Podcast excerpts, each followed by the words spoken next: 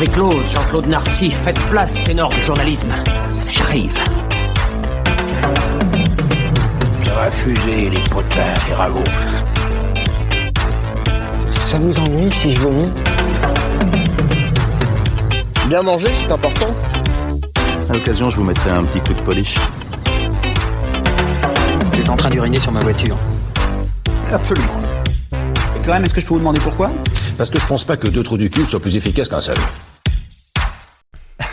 Bonsoir, Bonsoir. et bienvenue dans le Pop Cruise. T'étais en train de mourir il y a deux secondes. se On avait un suspense, on savait pas si t'allais crever avant la fin du générique ou pas. J'ai réussi à reprendre mon souffle juste, attends, juste au bon moment. Comment ça va, messieurs? Vous allez Bah, bien? Ça va très bien. C'est un enrhumé, plaisir. moi je le dis tout de suite, il y a peut-être un ou deux coups de mouchoir qui vont arriver euh, au Oh, milieu. ok, je dis bah, on te, on Je te te suivrai, au montage, euh, on coupera tout. Et euh, bah ça s'entend pas trop en tout cas. euh, ça- Ouais, je ça parle pas va du nez non plus, hein, ça va, mais euh, on sait jamais. Tu vas nous, tu vas nous envoyer du rêve Ah aujourd'hui. oui, avec plein de rêves. Et des microbes. Clairement, en plus, je, viens, je reviens de Dublin. J'ai été dans une soirée où on nous avait parlé des, des histoires des léprochaunes, mais version euh, X, euh, gore et tout. Et il y a eu un truc autour d'un rêve et tout, donc euh, franchement, il y a eu un truc très sympa. Je me suis dit, tiens, ça, va- ça va bien avec le thème de. T'as fait de beaux rêves euh, après Ah oui, avec complètement. des. Bah, Moi je dis léprechaunes. euh, Oui, oui, je, oui, je, oui, je, sur le moi, petit- les le Procon, petit oui, lutin clairement. irlandais, En tout cas, les Irlandais, ils disaient ça. donc, euh. Donc c'était Charlie à qui j'ai pas demandé comment ça allait, mais. euh, Bon, ça va. il Du coup, moi, j'ai continué, moi, je suis parti. moi. Et euh, on a Mollusque aussi avec nous. Oui, bonjour, et ben Comment ça va très bien. Très Voilà. J'ai pas grand chose à ajouter de plus. hein. T'as pas fait des rêves bizarres avec des petits lutins. Euh, j'ai fait des rêves de rêves de, de vers extraterrestres. C'est des vers. euh, Ah, les gros verres. euh, Ah oui, des vers tout. Ah, les verres Voilà. tout plats. Ouais, des, des Ah, je vers, pensais euh, aux verres comme dans Dune. euh. Non, des vers de terre, mais je sais pas. enfin, Ah, moi, j'étais en mode Star Wars. des verres Tu, te poses dedans et après, tu sors. Non, je sais pas d'où ça sort. mais- souvent, je fais des rêves bizarres euh, avec des courses poursuites et tout. Faudrait que je Ah. regarde ce que ça veut dire. Faut, en tout cas, en général, faut pas raconter ses rêves, c'est toujours très bizarre d'en. Bah, ça dépend si t'as pas une interprétation freudienne à la con, ça va. Le ton est lancé. Je sens qu'on a déjà une partie de l'intro. C'est Et orienté. avec nous, un invité exceptionnel. Nous avons Hugo avec nous. Comment vas-tu Hugo Bonjour, ça va très bien. Très bien. Fraîchement propriétaire, un rêve. Ah oui, euh, putain, Ah, mais oui, c'est vrai, t'as Ouais. tes clés euh, tout à l'heure. c'est ça. vraiment fraîchement là. Voilà. Donc j'ai rêvé chez le notaire pendant qu'il me racontait des trucs que, que je suivais pas. Et puis ensuite il m'a filé des clés, j'étais J'ai une chronique à finir. Tu sais pas du tout ce je que t'as pensais vraiment à ça. J'étais là, bon. On va faire confiance. Donc vous l'avez deviné, on va parler. euh, Attends, mais quand même, toi, Pépé, comment ça va quand même? Ah oui, pardon. non, euh, oui. euh, bah oui, oui, ça va, ça va très bien. euh, ça fait longtemps que j'ai pas animé ce podcast. du coup, je suis en total impro et c'est très bien comme ça. Ça, Ça se passe pas trop ça mal. se passe très bien, voilà. Et du coup, ça va très bien. Et parce que c'est un plaisir de lancer cet épisode sur l'onirisme, Mmh. le rêve. et, euh, et pour nous introduire, euh, pour nous introduire ce thème, euh, c'est notre petit mollusque euh, qui va nous parler de tout ça. Eh Bah, pas tout seul, on a fait l'intro avec Hugo. Ah oui, Ah, on a- ok, on a c'est fait- ah, on c'est a un fait un duo, deux. C'est un Aujourd'hui, quatre- pour ah, une intro à quatre mains. C'est ça. Quatre Ouais. mains, deux bits, deux joues. Je vais dire deux têtes, mais. euh, chacun- 4 jours. Oui, oui. Personne n'allait me reprendre sur les joues. Donc oui, bah oui, pour commencer l'introduction, on peut donner quelques définitions du rêve. euh, petit Robert, évidemment. Euh, donc euh, le rêve, c'est une suite de phénomènes psychiques, d'images en particulier, se produisant pendant le sommeil. Donc c'est le synonyme, synonyme du songe. Ça peut également être une construction de l'imagina- l'imagination à l'état de veille, destinée à échapper au réel, à satisfaire un désir, caresser ou poursuivre un rêve, le synonyme de fantasme. On peut également tenter de donner une définition un peu plus scientifique du rêve. Donc, d'un point de vue scientifique, on pense que le rêve servirait à plusieurs choses à la maturation psychologique, plus particulièrement de l'enfant, à évacuer les événements de la journée, à l'adaptation au changement, c'est une des dernières théories qui est sortie, euh, notamment via les rêves négatifs qui testent nos réactions dans des situations difficiles, ou encore à la mémorisation, à la fixation des souvenirs. Notons que ce ne sont que des théories et qu'à l'heure actuelle, on ne sait toujours pas vraiment à quoi sert vraiment le rêve. Euh, ce qu'on sait par contre très bien, c'est que l'interprétation des rêves, c'est du gros bullshit.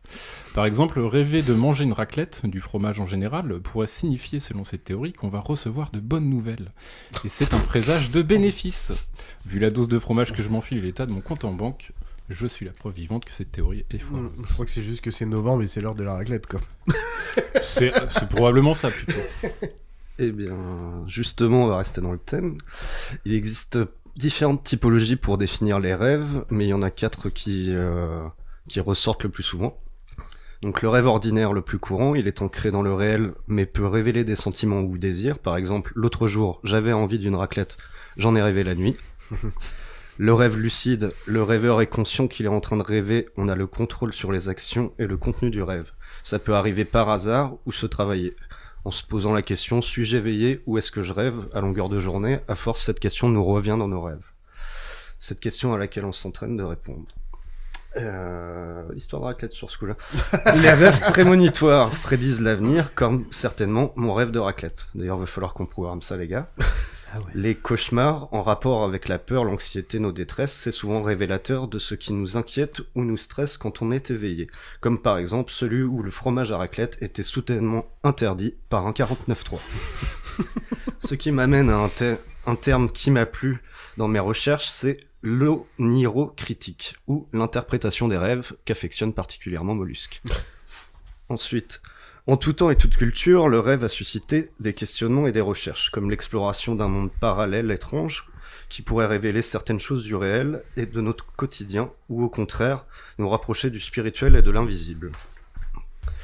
Au deuxième siècle, Artemidor de Daldès écrivait son plus bel ouvrage nommé L'Onérocritique, qui influencera grandement Freud et Mollusque.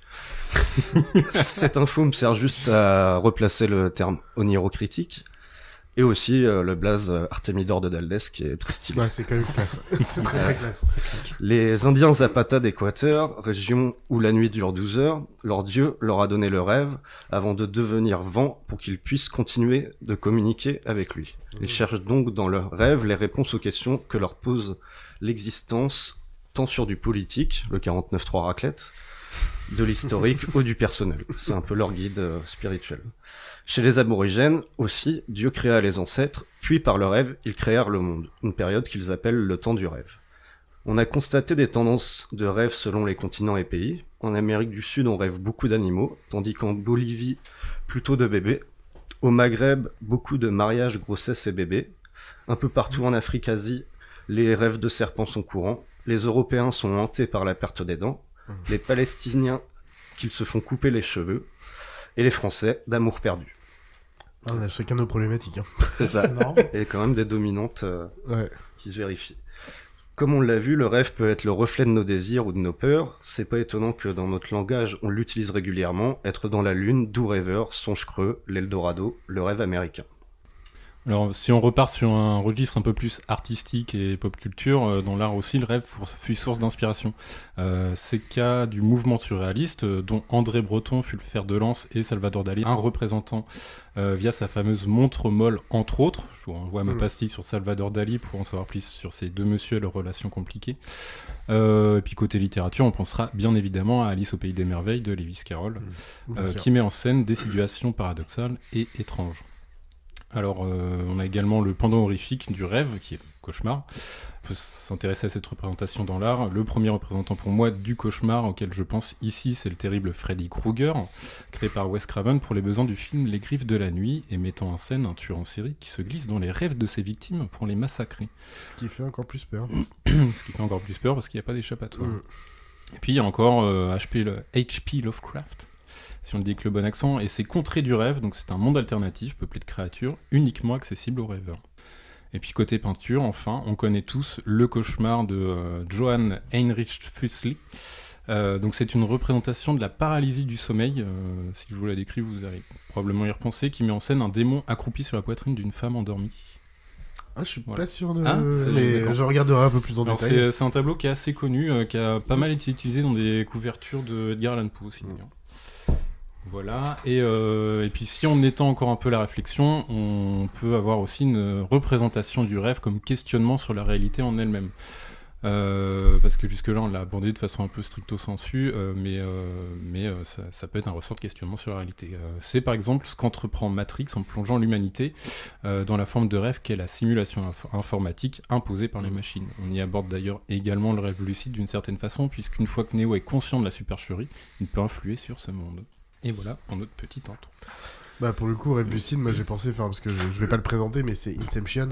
C'est Rêve Lucide et Ah, en plus incorporer ah, quelque chose dans les rêves de quelqu'un pour qu'il puisse y se le rappeler derrière quoi. C'est vraiment. Ah, mais là, en plus, c'est des rêves dans les rêves. Après Tu ils vont plus loin pour que peu- plus tu vas profond, plus c'est bien ancré, mais c'est compliqué de rentrer. Enfin voilà, bon, enfin, tu- c'est le style du film qui Tu veut vas ça, dans ça, le subconscient, en fait, Ouais, à travers le rêve. C'est ouais. une façon pour euh, que le, le, le spectateur se questionne à la fin du film aussi. Ouais, c'est euh, ça, c'est- est-ce qu'ils- l'idée. Est-ce qu'ils sont vraiment revenus ou pas quoi.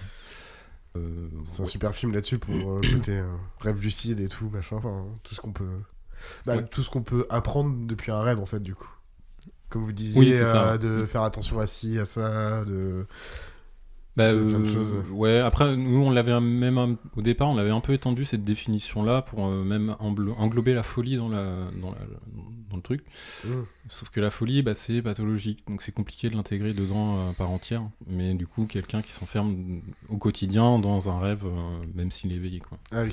Ouais, mais finalement, pourquoi pas? Parce que ce que vous disiez, c'est que y a, voilà, il y a, ça reste que des hypothèses, euh, tout ce qu'on connaît sur le rêve. Donc peut-être qu'on Ouais, pourrait mais ça, ça, relier. ça faire rejoindra des pas la définition théories, scientifique. Après, Ouais. si si c'est un objectif d'analyse pop culture, pourquoi pas? Et vous rêvez beaucoup, vous? Est-ce que vous vous rappelez de vos Eh rêves? ben, Parce que moi, je me rappelle quasiment jamais de mes rêves. Moi non perso. plus. Moi, c'est par période. Ah oui, il y a des Ouais. moments plus que, que d'autres. Ouais, ouais, c'est ça, selon la fatigue et tout ça, mais euh, il y a des fois, je m'en rappelle bien. Puis des fois où je me force à me réveiller parce que tu sais que c'est la, Ouais. tu sais que c'est la merde, faut que ça s'arrête. Les cauchemars, les co- il est temps d'arrêter les tu conneries. te dis bon, bah, la nuit, c'est terminé là, ça suffit. Mais en général, euh, moi je pense que je m'en souviens les, les premières minutes après le réveil. Mm. Et je sais, je suis là, ah, ça serait bien que je me souvienne de ça, mais en fait, t'es encore pas très bien réveillé, et puis quelques minutes après, paf, ça, ça disparaît un peu comme un, comme un Il y a des fois où je m'étais amusé à les noter, du coup, euh, Ah, enfin, en noter certains quand c'était vraiment une histoire complètement absurde et puis qui faisait intervenir des amis Ah oui. pour euh, la... qui voient ce qui se passe un peu. euh. Mm. Moi, je m'en souviens quasiment jamais, mais euh, quand je m'en souviens, c'est des trucs bien fuckés. Je vous en ai envoyé quelques-uns. euh, Ouais. par, Jusque euh, dans les détails, pour le coup. Ouais, là, je me Mm. souviens de trucs assez détaillés, euh, de, de trucs. euh, Alors, il y a des trucs inquiétants, il y a des trucs. euh, après, ça, ça- ça se finit toujours par un truc complètement absurde, et ça désamorce toute la situation, et enfin, c'est bizarre. Je, je vais pas rentrer dans le détail parce que c'est pas le moment. Mais... Ah si, moi j'ai des, cauchemars qui, d'enfants qui sont restés gravés depuis, depuis l'enfance. Donc, des trucs récurrents, quoi?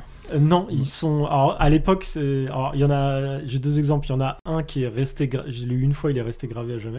Et un autre qui était récurrent quand j'étais gamin. Et du... Donc, je me suis tout. Mm. Je vais pas les détailler là, on Non, va non, en on reparler tout à l'heure. C'est personnel. Peut-être Ouais. que ça veut dire quelque chose sur moi, je sais pas. Tu t'installeras sur le, sur le Sur divan. divan. Ouais, t'inquiète, on va s'occuper de toi après.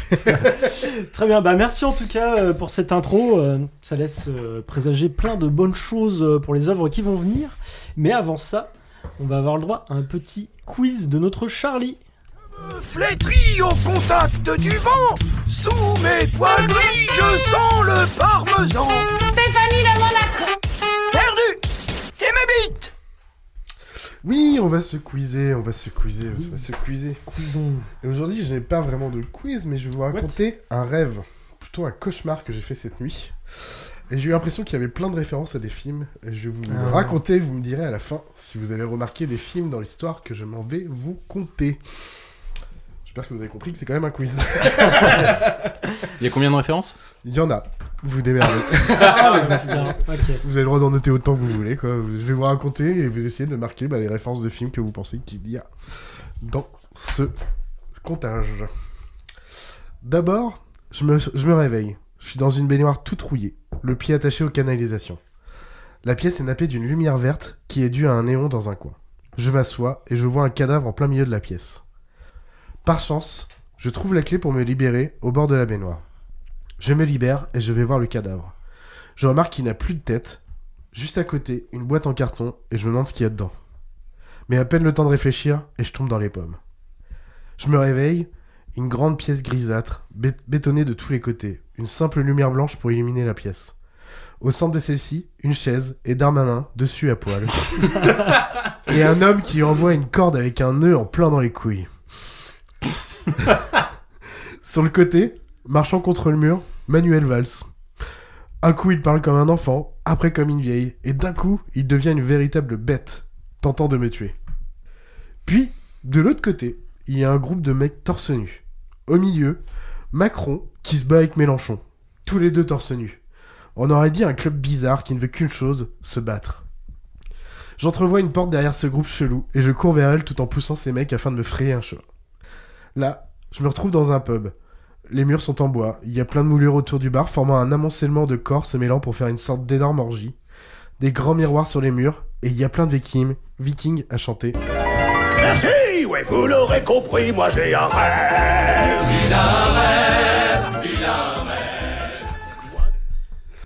J'en profite, je prends une pinte, deux pintes, trois pintes, quatre pintes, quatre pintes. Le temps s'accélère, je me réveille dans un lit d'hôtel à Vegas. Impossible de savoir ce qu'il s'est passé. C'est le bordel, il y a des poules qui traînent dans la suite, des bouteilles et verres éclatés, et le plus bizarre, il y a un tigre dans la salle de bain. Je décide de me barrer, je rentre dans un ascenseur, l'ascenseur s'arrête, je sors. Je suis toujours dans un hôtel avec le tapis rouge en plein milieu du couloir. J'ai l'impression que je marche pas, mais d'être sur un petit vélo et là, deux jumelles.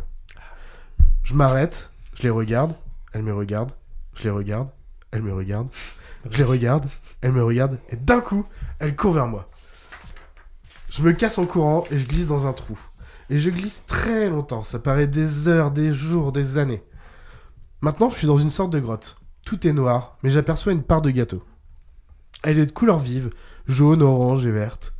Je mange cette part de gâteau et d'un seul coup, je rétrécis. Je deviens minuscule au point que le haut de la grotte devient comme un grand ciel illuminé d'étoiles. Je continue mon périple, tout est noir. Je ne vois rien devant moi. Le temps se ralentit, tout est long et lent. J'ai l'impression de ne pas avancer dans ce néant et d'un coup, une petite lumière. Je m'en approche, elle devient de plus en plus grande, et la lumière est de plus en plus forte, jusqu'à me brûler les yeux. Je les ferme et je ressens de la chaleur tout autour de moi.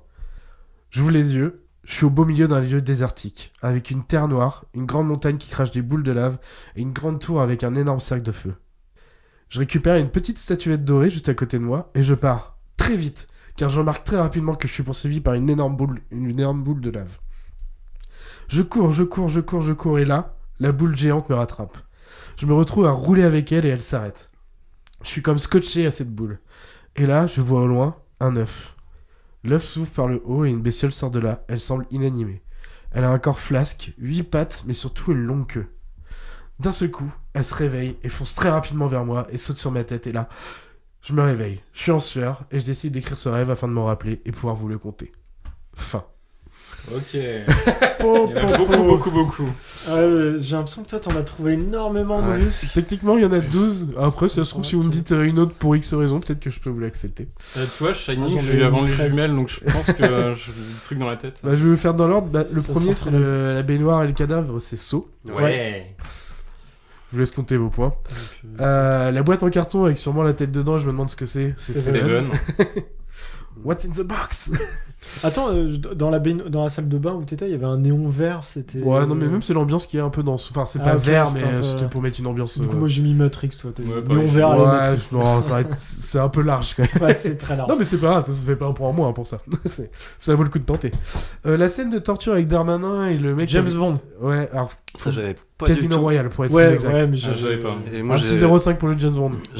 j'ai- noté que j'étais très inquiet sur les films que tu regardes. Ouais. du coup.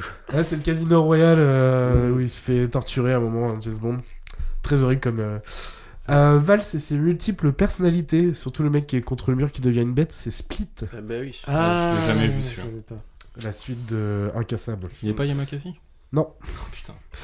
Euh, Macron versus Mélenchon. Fight Club. Mélenchon, putain, Mélenchon. Euh, Fight Club, oui, du coup. Bon. Euh, vous me dites, hein, mais euh, les Vikings qui chantent euh, dans le pub, c'est Réponse. Oh. Ah, Ah, je crois que c'était Bob l'éponge. J'ai- Ah, je notais ça Bob l'éponge. euh, J'ai tenté dernier pub, moi. donc. Ah ouais, dernier pub enfant de Bohème, il y a pas le, c'était plus précis pour le coup avec les Vikings.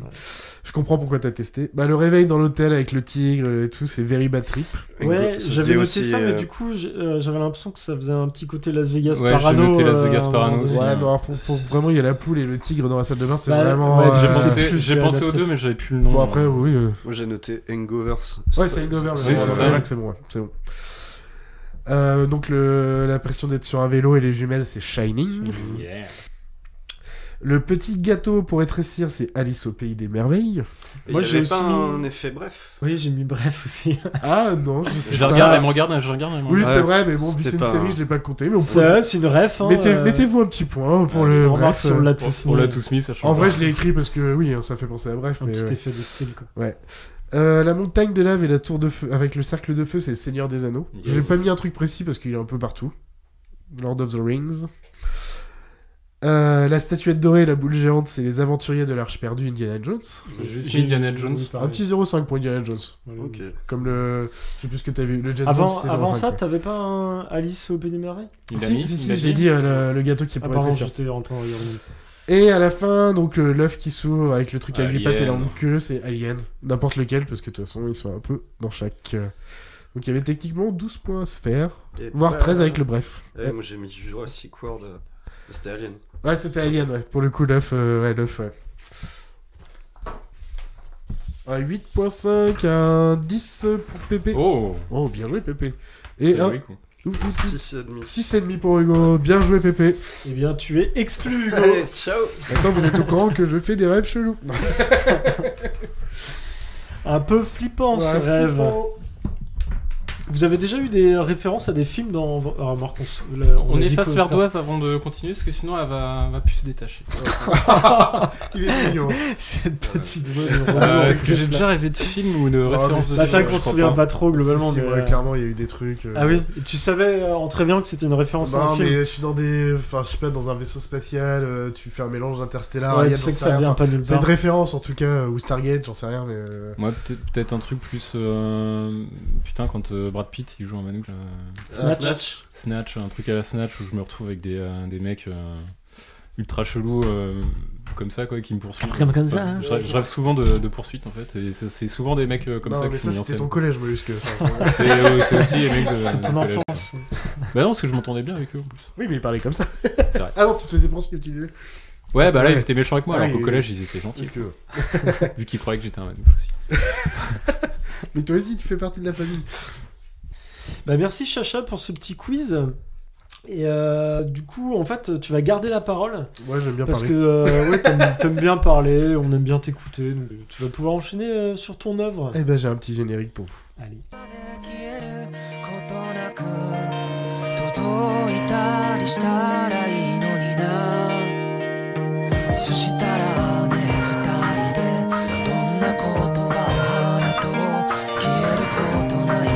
約束お二人でせーのでいよう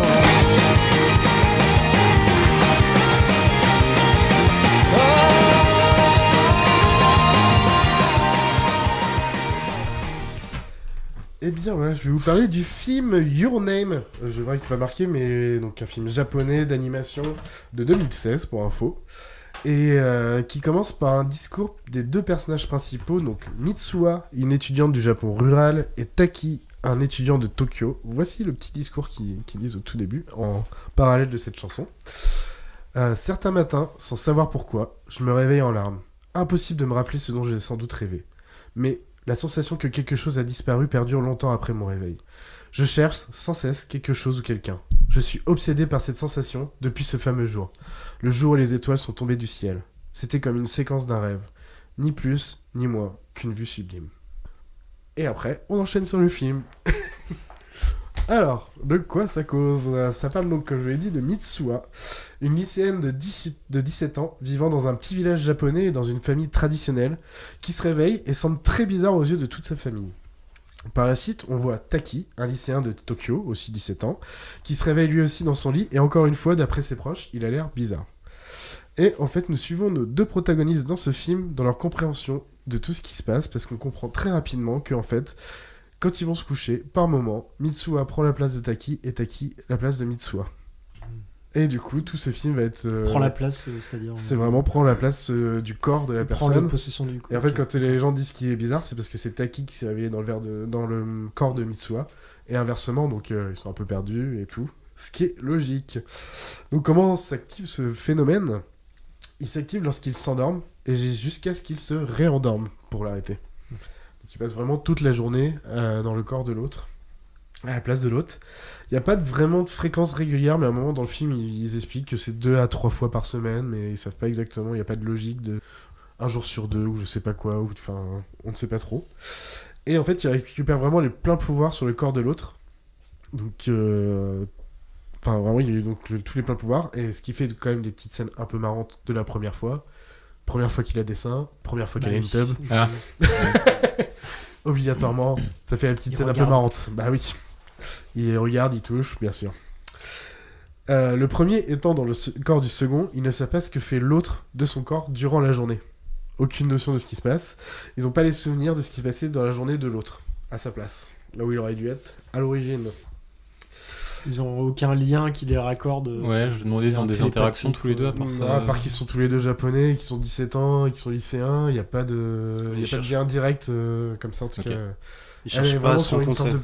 Enfin, je sais pas une île, mais vraiment dans le Japon un peu reculé. Et lui, il est en plein Tokyo. Enfin, c'est vraiment juste le lien qu'on a, euh, en tout cas.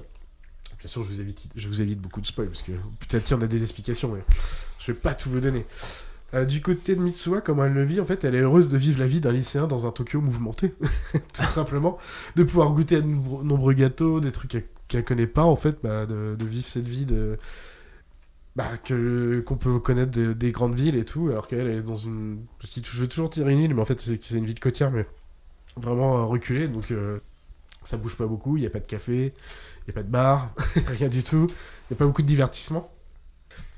Lui, à l'inverse, bah, il a pris, il, a, enfin, il apprend plutôt, excusez-moi, la vie d'un Japon plus traditionnel. Il a, lui, l'idée du jeu vidéo, de pouvoir acheter ce qu'il veut, de pouvoir n'importe quelle heure sortir. Et il la rend plus sur, euh, plus d'elle, et le- il a fait se défendre face à des, ses dé- détracteurs. Elle est un peu bully parce que son père est le politicien du coin. Ah. Euh, bon, après, même si c'est compliqué. Alors qu'à l'inverse, elle, Mitsuha, elle rend Taki plus gentil, euh, plus doux, plus sensible envers son entourage. Alors que lui, c'est vraiment le stéréotype du mec bête et violent. Ah oui. Euh, enfin, en tout cas, pas très réfléchi.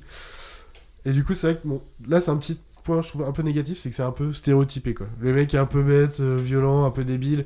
Elle, elle est un peu timide, elle ose pas trop se...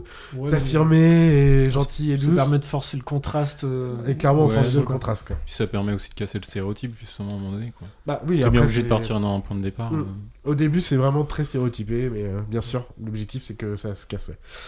Et donc, comment ils fonctionnent? Parce qu'ils n'ont pas de souvenirs et tout machin, donc ils se laissent des messages pour expliquer leur journée. Qu'est-ce qu'ils ont fait dans la journée, qu'est-ce qu'ils ont prévu demain, des rendez-vous, des choses comme ça. Ils se donnent des règles. Ne pas utiliser trop d'argent, parce qu'ils utilisent un peu tout l'argent de Taki au début, parce qu'elle se dit que c'est un rêve la première fois. Elle se dit, oh, de toute façon, c'est un rêve, donc je peux y aller, on s'en fout.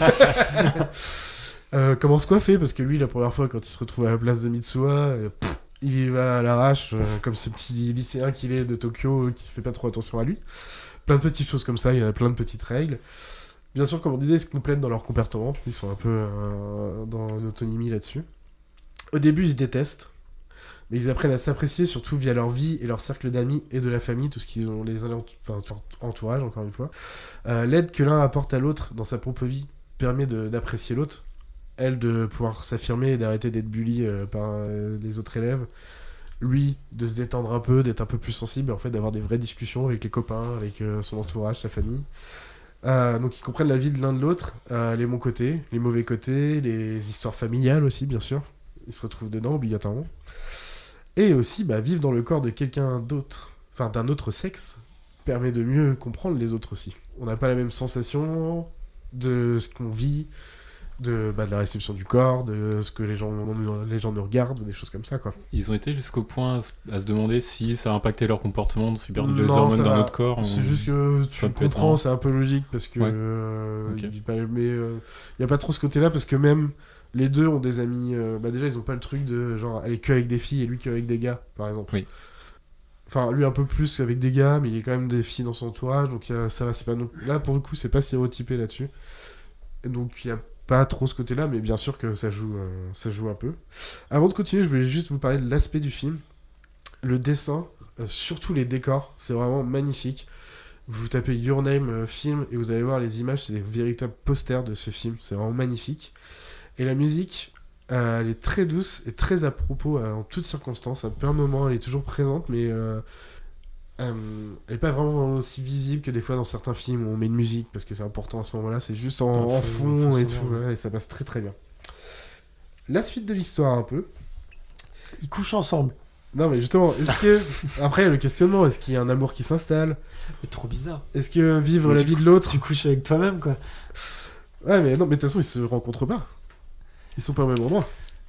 Je trouve ça étonnant qu'ils cherchent pas à se rencontrer, ça les Bah, fait- justement, en fait, c'est vraiment euh, déjà juste le côté euh, émotion, c'est vivre la vie de l'autre, quelle meilleure façon de se comprendre, clairement, Mm. euh, d'apprendre de l'autre. Et bien sûr, en fait, à un moment, on sait pas pourquoi, mais le, le lien se coupe. Et du coup, Taki part un peu en enquête pour retrouver Mitsuha avec tout ce qu'il avait eu comme info, mais bizarrement, en fait, il parle pas trop des. bah, elle, elle, elle sait qu'il est à Tokyo. Mais a pas lien. Elle, euh, lui, sait pas où elle est. En fait, ils ont eu le nom de la ville, il est jamais donné et tout, machin. Donc, ils se galèrent avec des. des- en refaisant les. Bah, des, des croquis, des lieux qu'il a pu voir et tout, machin, pour retrouver. Donc, il y a une partie un peu. euh, je dis enquête, mais c'est un peu exagéré, bien sûr. hein. C'est c'est lui avec euh, deux, trois de ses potes euh, qui va. Euh, et aussi, il y a l'aspect important du mois du rêve qui est là, qui, qui tourne, euh, qui est plus important, c'est l'oubli au réveil qu'on a déjà parlé. On va beaucoup parler de. Putain, faut surtout pas oublier. Ou des fois, tu t'en rappelles. Et en fait, si tu l'écris pas, bah une heure après, il est oublié, alors que sur le coup, tu peux t'en rappeler. Enfin voilà, on va parler beaucoup de ce- cet oubli, ce- cet aspect de mémoire. Et du coup, en fait, ce film donc, se tourne vraiment tout autour de comment ils vivent ces Switch. Elle qui va faire un peu le cupidon aussi, pour lui. Euh, Il y, a une me- il y a une meuf euh, qui travaille avec lui, euh, bah, qu'il aime bien et tout, machin. Donc elle va jouer un peu le cupidon. Donc euh, au bout d'un moment, il va faire Bon, c'est vrai qu'elle est cool. Sur le coup, ça le stresse un peu parce que bah, demain, t'as rendez-vous avec machin. et bonne chance. Alors, vu que c'est un mec un peu bête et tout, bon, ouais, tu- t'imagines bien que c'est un peu compliqué dans le sens où il est un peu naïf et, bêta. Enfin voilà, mais. euh, la fille voit les changements de personnalité aussi. euh. les gens, bah, des fois, oui, il leur pose des questions en tout cas. ouais. Euh, on voit qu'il y a une différence entre les deux.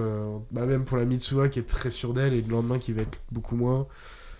qui connaît pas sa- son histoire familiale. D'un seul coup, qui va poser des questions débiles alors qu'on lui répète tous les jours l'histoire familiale. enfin, façon de dire. Non, en tout cas, tout ça pour conclure. C'est un film magnifique par son dessin, son histoire, ses personnages, par l'émotion qu'il nous procure, sa poésie, sa beauté et son imagination. Un film qui nous plonge dans la poésie, la naïveté et la rêverie des deux adolescents qu'il faut voir absolument. Deux destins voués à se retrouver ou non autour d'un mystérieux switch de corps pendant leur rêve. Pour savoir s'ils se retrouveront et l'explication du mystère, allez voir le film. Ah, chaud, là. Sur internet. J'ai une question. Euh, Tu parlais de l'oubli, mais c'est l'oubli pendant leur phase de sommeil juste avant de switcher ou c'est ils oublient euh, leur, euh, leur vie dans le corps de l'autre Ah, euh, juste, Ou euh, ils ils s'en souviennent que partiellement le moment où le, le lien se coupe à un moment, il a peur d'oublier son prénom, donc il l'écrit partout, et heureusement qu'il l'a écrit à certains endroits parce qu'il perd son prénom en fait de Mitsuha. Il sait plus Ah comment oui, s'appelle, ok, enfin ouais. tu vois, c'est plein de petits trucs comme ça. C'est un exemple parmi d'autres, hein, mais t'as vraiment ce, ce- cet aspect-là qui est vraiment. Mais du coup, euh, attends. il, il switch en- au moment où ils s'endorment. Mm. Mais s'ils s'endorment pas en même temps. En fait, euh, t'as pas trop d'explications, mais tu dis juste part- que, en fait, ils par- euh, ils- ils vivent des journées normales et. euh, Ils sont dans leur rêve et ils attendent de se De toute rejoindre façon, ils, se- euh, ils retournent. pour passer le relais. quoi. Enfin, ils ont l'impression de retourner dans leur corps que quand ils se réveillent. Donc euh, l'autre, Oui. il a, il a 6-8 heures pour aller se coucher, on va dire, à ce moment-là. quoi. Le transfert, il- Ouais. on, on s'attarde ça, pas ça là-dessus. marcherait euh. pas si on avait un des deux qui faisait les 3-8. Ouais, ouais, c'est ça, ouais, exactement. si c'était en décalé, ça marcherait pas. Ah, ça, Ah, les il- mecs, vous êtes tellement euh, ancrés Ah, dans le réel. là. Du coup, il y en a un un qui, qui sur le dort rêve. pendant 3 jours en attendant que l'autre euh, Il est l'autre fini, vienne, quoi. euh, Exactement. au lit, quoi. Non, mais oui, c'est ça. Je je- moi aussi, je me suis posé la question, mais on, on parle pas de ça. Techniquement, oui, je pense que ça poserait problème. C'est juste que la question n'est pas posée. Bah, pendant le film, j'imagine bien que tu te poses pas ces questions-là. Après, moi aussi, je me suis posé la question. Je me suis dit, mais attends, mais. Mais c'est n'importe quoi C'est con Bon, c'est complètement nul, je parle pas de ce film. non, mais c'est un super beau film, il est de, de 2016. Et euh, il est vraiment cool, il dure, euh, oh, putain, je sais plus, 1h30, 1h40. Enfin Ouais. voilà, c'est pas, c'est pas du long film non plus. Ça va très vite. cool. Rien que le concept, euh, Mm. rien que l'idée de départ, je trouve que c'est- c'est marrant. et- Alors là, maintenant, j'ai chopé en VOD payant sur Canal Plus ou sur YouTube si vous voulez. Avant, à l'époque, c'était sur Netflix que, quand je l'avais vu la première fois. Et Mais sinon, démerdez-vous. D'accord. Des bons sites de druides. Voilà, voilà. non, je pense que ça doit être un film qui vaut le coup quelques euros dedans. Quand même. Ouais, non, c'est un très bon film, ça vaut le coup, je suis d'accord. Très bien, bah merci beaucoup euh, Charlie pour cette œuvre euh, qui, qui donne envie. Et maintenant, on va passer à Hugo, qui va nous parler de quelque chose qui n'a rien à voir. C'est pas du tout dans le même style, la musique. Jingle. Exactement. La vie de rêve. On te dit quoi il faut penser, ou quoi écrire, quoi faire. Être le mouton tu aimes? Avec le troupeau des bêtes. Bêtes, bêtes.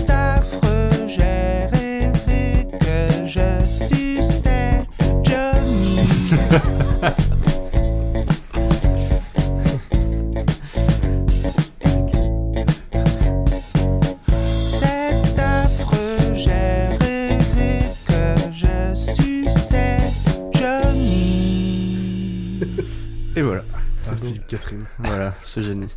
Nous venons euh, donc d'entendre l'interlude de La vie de rêve de l'album euh, Mete Kemat d'Akhenaton. Donc c'était la première partie de l'intro là avec la voix de Scarface. C'est sur son euh, premier solo sorti en 95 avec le titre euh, Bad Boy de Marseille qui peut être plus parlant du coup. Cette interlude est faite avec euh, cet extrait et aussi euh, avec la deuxième partie qui est de Philippe Catherine. Donc ça n'a rien à voir, les deux euh, ne fonctionnent pas ensemble, euh, il n'y a pas d'histoire de Sucette Johnny sur des albums d'Akhenaton. Euh, mais je trouvais le décalage assez marrant parce qu'il y avait le côté très badass de Scarface et euh, Ouais. Premier Degré et euh, Philippe Catherine qui est à peu près totalement l'inverse. Donc c'est le morceau Le rêve de Philippe Catherine. Le concept est assez simple en fait. Chaque mesure, il rajoute une syllabe de la fameuse phrase. Donc là, je vous ai euh, enlevé le suspense insoutenable. Je vous ai mis directement euh, la phrase complète. Sinon, c'est assez long et Ah oui, euh, d'accord. C'est la fin pre- première mesure, euh, c'est et puis en fait tu te dis bah où est-ce qu'il veut en revenir et puis euh, à la fin tu tombes juste là-dessus puis il reste euh, le morceau se termine direct après quoi. Voilà. Philippe Catherine. Ouais. Et euh, mais vu que c'est un pur génie, il s'est pas arrêté là, il a refait un morceau euh, dix ans plus tard avec euh, un morceau de trap qui s'appelle Rêve affreux que je vous conseille vivement d'écouter. Je vous lis un extrait qui devrait ouvrir votre curiosité. T'étais allé voir ailleurs si j'y étais, bah j'y étais pas, je regardais YouPorn. Alors que je surfais, toi tu couchais avec le jeune Ludwig von Beethoven. Donc je pense que ça donne envie d'écouter le morceau. Et euh, ouais, ça c'est que quatre phrases, mais euh, pour le coup, il, il a été vachement plus prolifique niveau paroles sur ce morceau-là et euh, il est assez drôle. En gros, moi je vais vous parler du rêve dans la musique, comme vous l'aurez compris. C'est un thème euh, qui a été euh, très repris de Bachung à Aerosmith, en passant par Barbara, Desireless et, plein d'autres. Il y a un joli morceau de Bachung, euh, Madame Rêve, où il décrit une femme désirant s'émanciper de sa routine et son quotidien au profit d'aventures et loin de ses contraintes et plus près de ses rêves.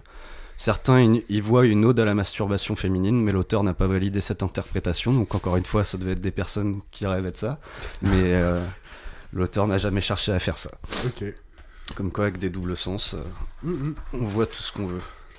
Donc moi, je vais me concentrer plutôt sur le, le rap et son évolution, parce que en, en termes de musique, c'est très large sur ce thème-là, et Bah c'est oui, impossible de tout, euh, de tout ramener. Et du coup, sur le rap, euh, vu que ce style de musique a énormément évolué, a beaucoup changé ces dernières années, du coup, je trouvais ça intéressant de voir l'état d'esprit rapporté au rêve euh, par rapport aux, aux morceaux actuels et des morceaux d'il y a 20 ans. Ouais, c'est vrai que depuis tout à l'heure, t'as listé plus du. Les daddies, les daddies du rap, quoi. Ouais. Français, quoi, plutôt, quoi. Et là, du coup, je vais Ouais. en, en ramener des, des plus récents. Euh, donc, entre autres, il y a This is la peste. Donc, ça, c'est un vieux morceau qui avait fait dans tes rêves par rapport à un film euh, du même nom, qu'il utilisait comme gimmick de son refrain sur le fait de ne pas être accompagné dans ses rêves. Il parlait de sa volonté d'être artiste euh, sans être un fils d'eux et de sa difficulté à être compris sur ce choix de, Ouais. de vie.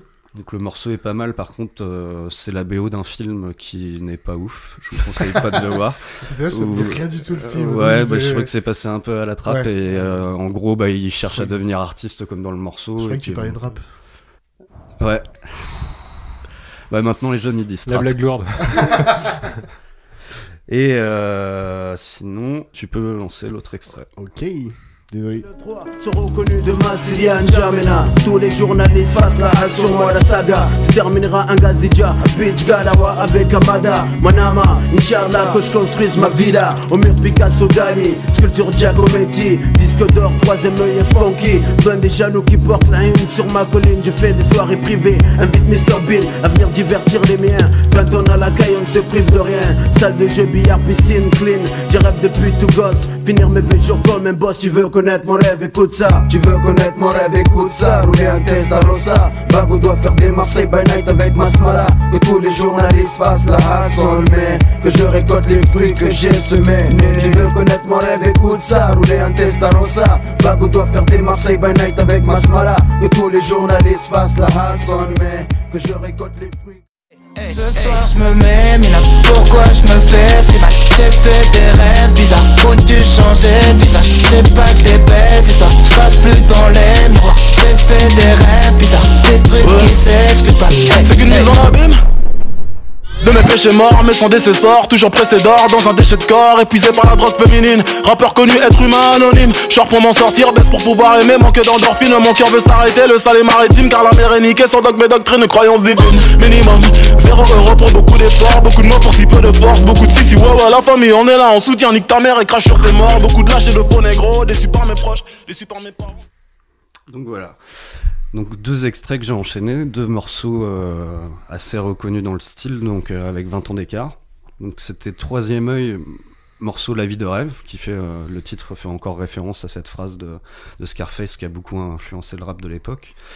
Et qui était dans la BO de Taxi euh, pour les Annabelle Voitures. Ah oui. et de bons Et pas de bons acteurs. C'est ça. Mais bon, qui avait été quand même une BO, euh, une grosse BO de rap qui avait énormément marché. Et ensuite, c'était Rêve bizarre d'Orelsan et Damso, sorti en 2019. Donc avec euh, des approches totalement euh, différentes, aussi sur le son, mais euh, je verrai plus en détail. Donc, euh, en 20 ans. Et le premier. Donc, bah, le premier morceau de, de 98 fait part au, plutôt au rêve américain. Donc, le, le titre euh, qui a repris la fameuse phrase. Et. euh, et euh, où Scarface, euh, en fait, cette phrase-là que je vous ai mis en tout début, c'est quand il arrive sur le sol américain et qu'il exige euh, Ah oui. son, son asile politique. Il dit ça à, à- au, au douanier, un coup. en Ouais, ouais. Donc, euh, qui, en gros, il remet en question leur mode de vie et dit que lui, il essaie de s'en sortir. C'est pas une bonne méthode, je pense, avec Ouais, la douane, mais Ça marche encore moins mais bon, temps. Ça, ça, ça fait romancer dans le film.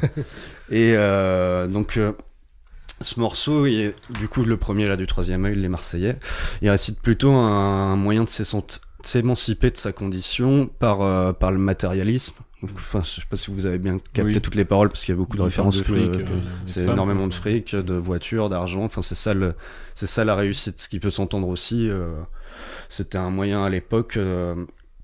de, de, de faire valoir son, son évolution sociale, en tout cas dans ce style de musique, c'était plutôt la manière qu'ils avaient de faire. Et le rap de l'époque était beaucoup plus euh, politique ou sociétal, voire à créer des histoires, mais euh, beaucoup moins dans l'introspection que maintenant, où euh, justement Orelsan, pour le coup, et le morceau avec Damso, il est... euh, qui n'aurait pas pu... qu'aurait pas reçu la même écoute il y a 20 ans, parce qu'on n'aurait pas compris qu'un rappeur se dévoile autant sur ses, sur ses mal-être et tout, ce qui est Ouais. vachement plus possible maintenant, et ce qui est, ce qui est plutôt pas mal, parce que ça permet aussi de, enfin pour les rappeurs masculins de, de ne pas se résumer qu'à euh, qu'à Ouais, des choses bateaux, matérialistes, de force. euh, J'ai des meufs, euh, voilà. j'ai la bagnole, euh, le fric, c'est bon quoi. Voilà. Après, je jette pas la pierre aux- à ceux qui avaient fait le morceau Ah ouais. d'il y a 20 ans, c'est une autre époque, et puis. euh, Puis il y en a qui en font encore codes. des, mots- des Voilà. trucs comme ça, c'est juste que t'avais pas trop l'ouverture. Exactement. Bah d'être apprécié pour ça. Enfin, je pense pas qu'ils auraient. Oui, je pense que ça aurait pas reçu un public, euh, et il y en a certainement aussi, hein, c'est pas, c'est pas radical, mais c'est vrai qu'on peut, bah, avec le rap euh, qui en ce moment, on le voit plus souvent, bah, je pense à Orelsan ou L'Homme Pâle, euh, c'est assez évident, ils parlent beaucoup de, leur, euh, de leurs difficultés, et puis avec aussi, ils, ils prennent beaucoup dans l'imagerie des, des rockstars un peu torturés. Donc, Ouais. avec, à parler de leur douleur, de la difficulté de, de, de gérer la célébrité. Et je pense que c'est peut-être aussi ces choses-là qui ont permis à ce que le rap s'ouvre à un peu plus de monde aussi, parce que c'est des sujets plus Bah oui. universels qu'un mode de fonctionnement de réussite euh, très Ouais. quartier comme c'est- y avoir c'est deux mondes qui ont peut-être pas les mêmes préoccupations aussi au départ. Enfin, Il y a des Exactement. mecs qui veulent s'extirper un petit peu de leur, euh, de leur banlieue. quoi. Mhm. Orelsan, lui, il voulait pas s'extirper de sa banlieue, il voulait. euh, Oh, il voulait s'extirper de sa écrire, ruralité, quand même, si. Oui, non, mais il voulait, il voulait écrire et euh, il, il vit pas dans les mêmes conditions que les mecs. euh, qu'on- Ah non, pas- pas du tout. Bah oui, Je pense- c'est aussi dans ce sens-là que, Après, je pense qu'on peut pas jeter la pierre au côté euh, réussite matérialiste quand. euh, Absolument pas. Dans, dans cette épo- euh, bah, je, je dis pas que, tu- que c'est ce que tu dis, mais c'était ça que je voulais appuyer que le, à l'époque c'était leur modèle de réussite. Donc euh, et puis peut-être dans leur milieu aussi. Et le Mm. rap était fait beaucoup par les mêmes, euh, par la même Mm. population. Alors que maintenant, bah, tout le monde, euh, tout le monde rap, c'est devenu la nouvelle variété. Donc. euh, Bah, c'est ça, ce qui est enfin, bien. La phrase maintenant, c'est la nouvelle pop, euh, le rap, la nouvelle pop. Voilà, ils disent euh, la, po- variété. la pop urbaine. Ah ouais Euh, Ouais, une- c'est drôle de blague. Bah, ouais. c'est que oui, en fait, maintenant, c'est qu'il y en a tellement de styles et tout, c'est que maintenant, c'est. Oui, bah, façon, tu c'est pourrais le dire style- que c'est impossible de pas aimer le rap, il y aura bien un rap que tu vas aimer, en fait. C'est le style le plus, le plus populaire de toute façon. Ouais, qui vend, qui vend le plus maintenant, alors qu'à l'époque c'était euh, un peu plus marginal, on va dire, et réservé à une tranche de population euh, aussi. Et, euh, et du coup, bah, il y avait un- côté un peu plus revanchard et combatif euh, à l'époque, quoi. Donc, ce qui m'amène à penser que ceux qui disent que le rap était mieux avant, peut-être qu'ils préféraient les choses plus tranchées, que cha- chacun reste à sa place, l'homme garde ses souffrances pour lui, un peu comme la, la vieille culture de l'homme- le mal à ce rôle-là, euh, Ouais. etc. Moi, je trouve plutôt que c'est bien qu'il évolue, et tant mieux, comme ses acteurs aussi, et, euh, et donc leurs rêves, et que je pense que ça donne euh, la possibilité à, à ceux qui l'écoutent d'avoir d'autres visions. De...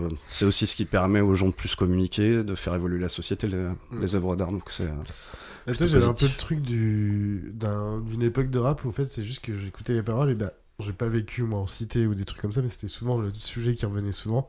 Soit il parlait de la cité ou soit justement du parti bling bling. Du coup j'étais, bah en fait c'est pas un rêve qui me fait kiffer, enfin plus que ça quoi, enfin parce que la façon dont je les présente plutôt. Et en plus c'est un truc que je connais pas, donc du coup je me sentais pas relié. Alors maintenant c'est vrai qu'il y a beaucoup plus de cas, enfin de différents, comme tu l'as dit, différents types de rappeurs. Donc du coup j'arrive à me retrouver plus maintenant dans le rap qu'il y a maintenant quoi par exemple. Ouais, bah oui, oui. Mais je pense après, sujet, hein. euh, oui, oui. Je pense aussi que c'est que du coup, vu que ça s'est popularisé, c'est plus visible Aussi et on t'offre plus de, Oui. de possibilités parce que parce que pour le coup, bon bah là j'ai pris un morceau qui collait au thème, mais euh, j'ai écouté beaucoup de rap depuis très longtemps et même dans les très vieux albums d'IAM, t'as des trucs qui sont juste drôles, euh, en décalage. Enfin, il y a pas que des euh, c'est pas que des références à euh, sociétales, il y a aussi tout- eux ils ont utilisé beaucoup l'imagerie euh, liée à Star Wars par exemple où du coup Ah ça oui. t'emmène euh, dans des histoires sûr. où je pense à Oxmo Puccino qui qui a, qui a fait des trucs qui a carrément fait un album où c'est toutes les chansons se suivent et puis c'est un c'est une sorte de film que tu que tu une suis. C'est l'épopée de Bar, non C'est ouais ça c'est Le- ça le truc de jazz ouais, en fait c'est euh, t'as- tu suis plein de personnages d'un morceau à l'autre. Et je pense que de tout temps il y a eu euh, il y a eu ces trucs là après c'est vrai qu'à l'époque les plus connus euh, bah, il y avait Assassin NTM euh, IAM et euh, du coup bah peut-être que les références qu'on leur prenait c'était les trucs euh, Mm. Enfin les, les stéréotypes mais euh, même euh, Ah, Maître Gims, il tu vois par exemple M- M- MC Solar a Oui, déjà, oui, c'est vrai. c'était Solar, c'était oui. plutôt drôle léger euh, ce qui faisait qu'il était pas toujours considéré enfin, il était un peu ovni quoi Ouais. et qu'il a eu un succès euh, Non, ça, c'est ça. quoi C'est Jules, ça ouais on Excuse-moi. l'appelle l'ovni et euh, qui a Ah, eu un ref su- en ref. C'est du rap, euh, c'est- Bah oui. Ouais. Bah, bien sûr. Bah, va pas à Marseille si tu dis ça. par contre. Ah ouais, ouais, au vélodrome. Mais, euh, mais oui, MC Solar, déjà à l'époque, il se retrouvait sur les plateaux euh, au milieu des stars de variété. Mm. Et euh, bah, il y avait le côté un peu street credibility, Ouais. un peu bête, qui faisait que ben, les gens disaient que c'était pas forcément du rap à cause de ça, alors qu'en Mm. vrai, Ça, oui. il fallait juste que le temps passe, que les, choses- que les choses s'ouvrent, et maintenant, maintenant on appelle tout du rap. Parce que c'est vendeur. c'est ça qui est cool. Le nouveau rap. Ouais. Et voilà. Et du coup, euh, bah, du coup, c'était tout pour moi. Puis je vais te laisser avec le dernier extrait. euh, donc un morceau que j'ai fait sur le thème du rêve. Du coup, vous pourrez me dire. euh, Merci Hugo. En Merci inédit. Oh, sur le Bob Cruz. Exclusivité. Exclusivité.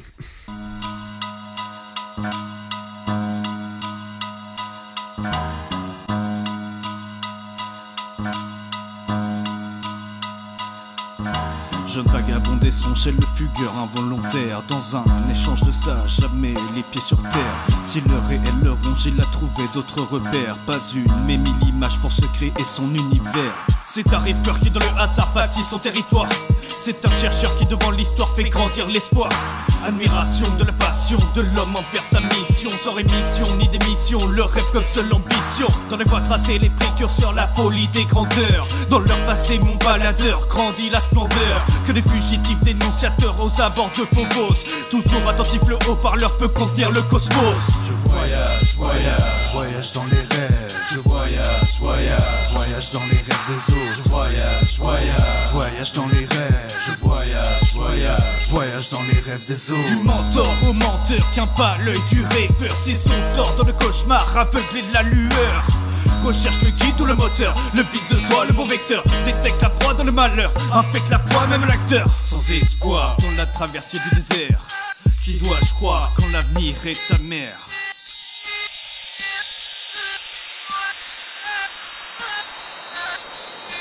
Autant de sens et directions que la grandeur de l'horizon. Autant de vies d'imperfection qui détruisent même la raison. Mirage comme peine de la vision, présage de sales illusions. Un oasis peut cacher tellement de rêves inachevés. Je voyage, voyage. Je voyage, voyage. Je voyage, voyage. Je voyage, voyage. Voyage dans les rêves. Baluchon ma plume, je destinée dessinée pour rencontrer Morphée. Je suis inspiré, dirigé par des illuminés Réussi dans du sentier qui m'ont fait voyager. Dessinateur, explorateur, passionné en apesanteur Voyageur sans aucune peur, en pleine conquête, un batailleur en l'argent, devenir barge, le monde un jeu qui nous pousse au mieux Ouvrir les yeux, découvrir lieux, s'approcher au plus près des cieux. Les accords du cœur laisser parler le corps mitraillé de mots sans jamais de remords faire parler. Ces états d'âme sont arracher les côtes. Faire crier ceux qui m'enflamment pas de parcours sans faute. J'espère transmettre ces valeurs, enfin donner suite à ces rêveurs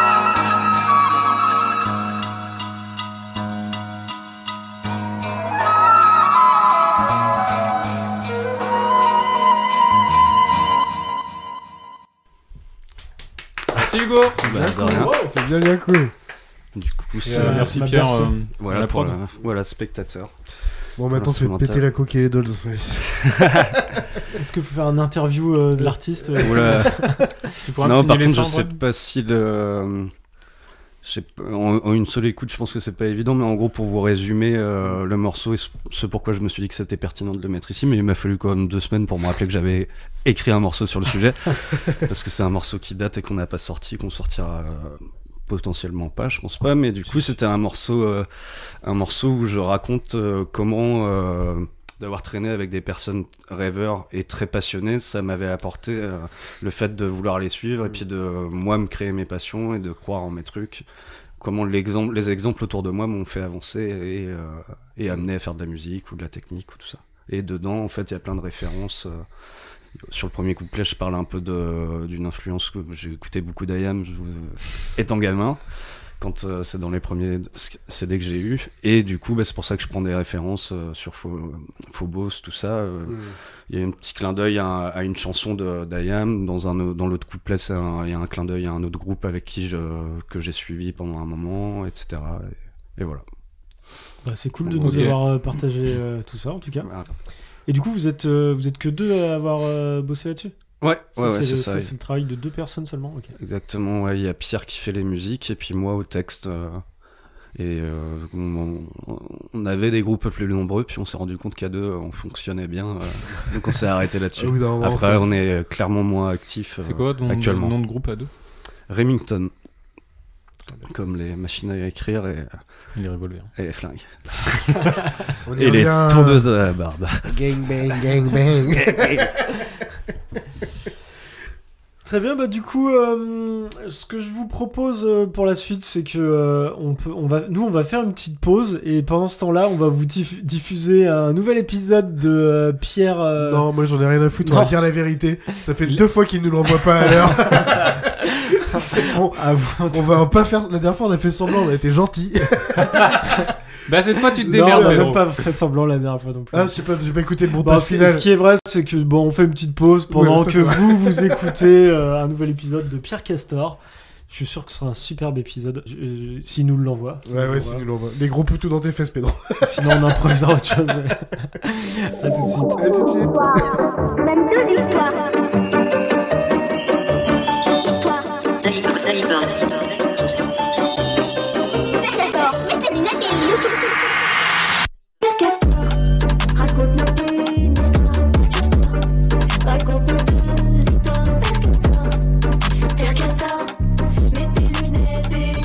Eh salut les petits loups, c'est Pierre Castor.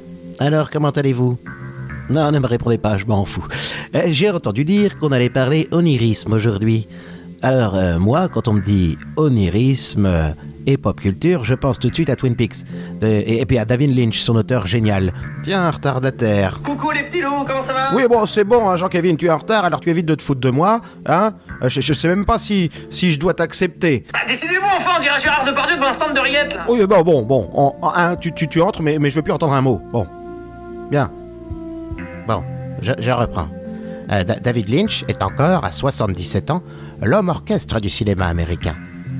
Il est l'auteur de 10 longs métrages, sortis entre 1977 et 2006, ainsi que d'une série télévisée devenue culte, Twin Peaks. Nommé aux Oscars du cinéma comme meilleur réalisateur pour Elephant Man en 1980, pour Blue Velvet en 86 ou Mulholland Drive en 2001. Et il a reçu la Palme d'Or au Festival de Cannes en 90 pour Sailor et Lula et un Lion d'Or d'honneur à la Mostra de Venise en 2006. Son style, novateur et surréaliste, maintenant qualifié de, de lynchien, est devenu reconnaissable pour le grand public. Il est caractérisé par une imagerie onirique et une conception sonore très méticuleuse. La violence de certaines scènes de ses films lui confère la réputation de, de déranger, d'offenser ou de mystifier les spectateurs. David Lynch porte un regard sombre et halluciné sur la réalité humaine inquiétante qui se dissimule derrière le vernis social, au sein des petites bourgades. Et les États-Unis, il les connaît par cœur, car tout au long de son enfance, il, a suivi ses parents d'affectation en affectation. Son père était un chercheur travaillant pour le ministère de l'Agriculture. Metteur en scène de cinéma donc, mais artiste avant tout. Mais il est d'abord un peintre. C'est la voie qu'il a choisie dès la sortie du lycée, en rejoignant les beaux-arts. Et d'ailleurs, il peint toujours. Mais il est aussi musicien, photographe, écrivain, acteur. J'aimerais vous parler du jeune David Lynch. Oh on va parler du passé, bah c'est nickel, comme ça au moins ça raccord avec vos fringues Oui, oui, c'est très drôle, très drôle, Jean-Kévin, je te remercie. Bien, très bien, j'ai compris. Eh bien, passons ce chapitre, très bien. L'inconscient est une source d'inspiration sans fin pour David Lynch, et, les rêves sont la voie royale pour l'explorer. De son propre aveu, il reconnaît avoir eu le déclic pour son court-métrage, The Alphabet, en observant la nièce de sa femme scander l'alphabet dans un sommeil agité. Eraserhead, son premier long métrage, aura lui aussi des, des airs de cauchemar. Oui, Oui, Jean-Kévin Pour les ricains, c'est c'est de la merde en boule, shitball Bullshit Non, bullshit, c'est merde de taureau Non, non, vraiment, je t'assure, on, on- on dit bullshit. T'es vraiment trop con. Mais par contre, t'as un peu raison, le public a moyennement apprécié cette première œuvre. Bah, quand bien même, en 1980, David Lynch est engagé pour tourner un film aux nombreux points communs avec le premier, Elephant Man, qui est aussi un cauchemar à sa façon, mais bien réel, puisqu'il s'inspire du cas de Joseph Merrick, un homme particulièrement difforme, étudié pour sa singularité par les médecins londoniens du 19e siècle. Également tourné en noir et blanc, nommé 8 fois aux Oscars, Elephant Man repartira les mains vides. Et puis en 1983, son premier blockbuster lui échappe. Et tentant le pari fou de devenir le, celui qui sera le premier euh, à porter euh, au grand écran d'une, le roman de science-fiction de, Frank Herbert, bah, David Lynch refuse de signer le film, tant son producteur, Dino De Laurentiis, l'aura privé de liberté artistique. À chier, tu vas dire d'aller se faire foutre direct, go Oh, oh, Je t'en prie, Jean-Kevin, tu vas nous épargner tes vulgarités. Bon. Bon, bah, euh, c'est, c'est, c'est vrai aussi que c'était, euh, disons, spécial. Mais, mais, mais toujours avec De Laurentiis, il tourne un autre rêve, un autre cauchemar, Blue Velvet, en 1986. Et cette fois, ça sera la palme d'or pour David Lynch. Et alors, euh, ben oui, j'imagine que celui-là, tu ne l'as pas vu, hein, Jean-Kevin Non, je l'ai pas vu, je l'ai pas vu, voilà, y a plein de trucs que j'ai pas vu dans capotes à la Macédoine, Laurent Delahousse dans les toilettes turques, mon père qui me dit je t'aime, voilà, je l'ai pas vu. Alors bon, mon gars, t'es teubé, t'es teubé. Hein, il est teubé Oui, non, bah, s'il te plaît, Gontran, ne se moque pas. hein. Tout le monde n'a pas le même accès à la culture. Jean-Kevin fait ce qu'il peut, j'en suis sûr. Jamais parlé comme ça, le mec il a provoqué un truc en moi, c'est énorme Ouais, alors bon, c'est d'accord, voilà, alors ça y est, tu peux. Tiens, on essaie d'être gentil avec toi deux minutes, alors maintenant, tu la boucles ou je t'envoie chez Monsieur Angelo? Voilà, je pense que maintenant je vais avoir la paix. Bref, un peu à peu, c'est la narration complète de ces films qui se structure comme un rêve, passant d'une situation à une autre sans rupture. Dans Lost Highway, en 1997, le mari d'un couple espionné par un mystérieux vidéaste se retrouve emprisonné sous une autre identité pour le meurtre de sa femme. Dans Mulholland Drive en 2001, euh, de jeunes femmes découvrent les secrets sordides dissimulés derrière le décor hollywoodien. Quant à Inland Empire en 2006, euh, bien malin qui saura décrypter cet étrange cauchemar de 3 heures filmé en numérique où le monde des hommes à tête de lapin ne fait qu'un avec celui des plateaux de tournage. 1990. David Lynch imagine la plus complexe et singulière de ses œuvres, Mystère à Twin Peaks. Cette série télévisée va s'étendre sur trois saisons, de 1990 à 2017, escortée par un long métrage qui en sera le préquel Fire Walk With Me en 1992 et quelques livres qui en étendront l'univers. Dans le petit village charmant de Twin Peaks, situé dans l'État de Washington, le corps inerte de Laura Palmer, lycéenne populaire et sans histoire, est retrouvé au bord d'une rivière, emballé dans du plastique. Euh, Vu la confusion générale des autorités et de la communauté locale, l'agent du FBI, Dale Cooper, est dépêché pour mener l'enquête.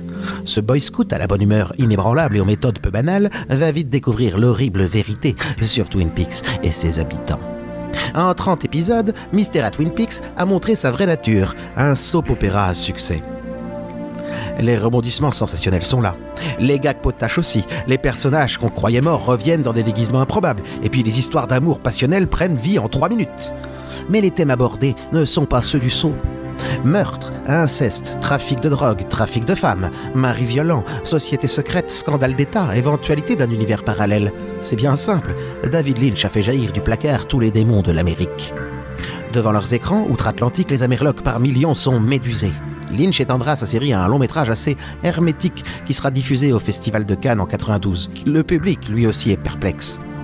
Dans ce préquel nébuleux se croisent David Bowie, Chris Isaac, Kiefer Sutherland et bien d'autres non connus. L'humour, essentiel dans le succès du programme télévisé, a disparu, tout comme l'une de ses actrices principales. Il faudra attendre plus de 20 ans pour retrouver Twin Peaks à la télé, avec The Return.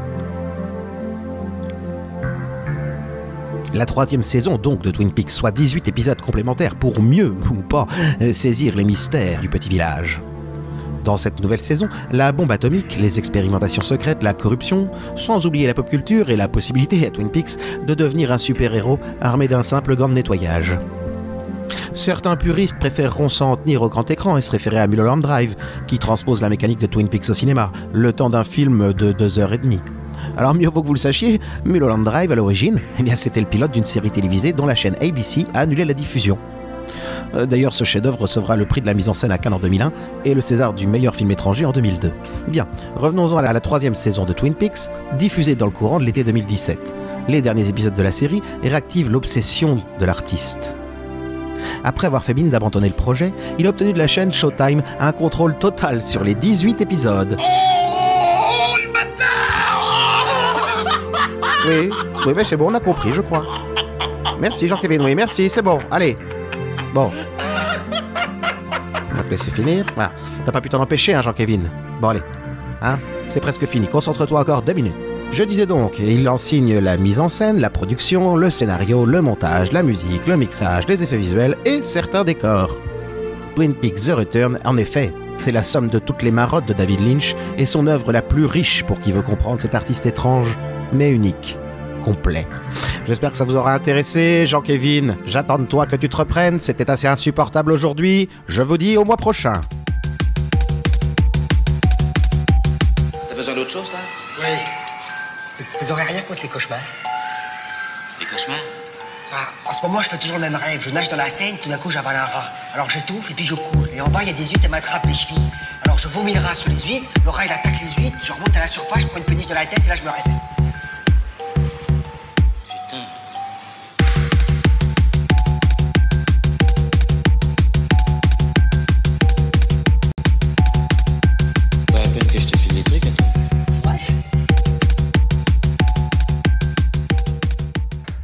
Bien, merci. Non, on n'est pas obligé de dire merci, on n'a pas entendu. euh, On a dit qu'on euh, qu'on faisait pas semblant. Pas merci Pedro, on Pas attend le droit merci, d'avoir entendu Pedro. ton truc final, ta copie quoi. J'ai hâte qu'il écoute l'épisode. Mais bien bon, je suis sûr que c'était aussi génial que d'habitude.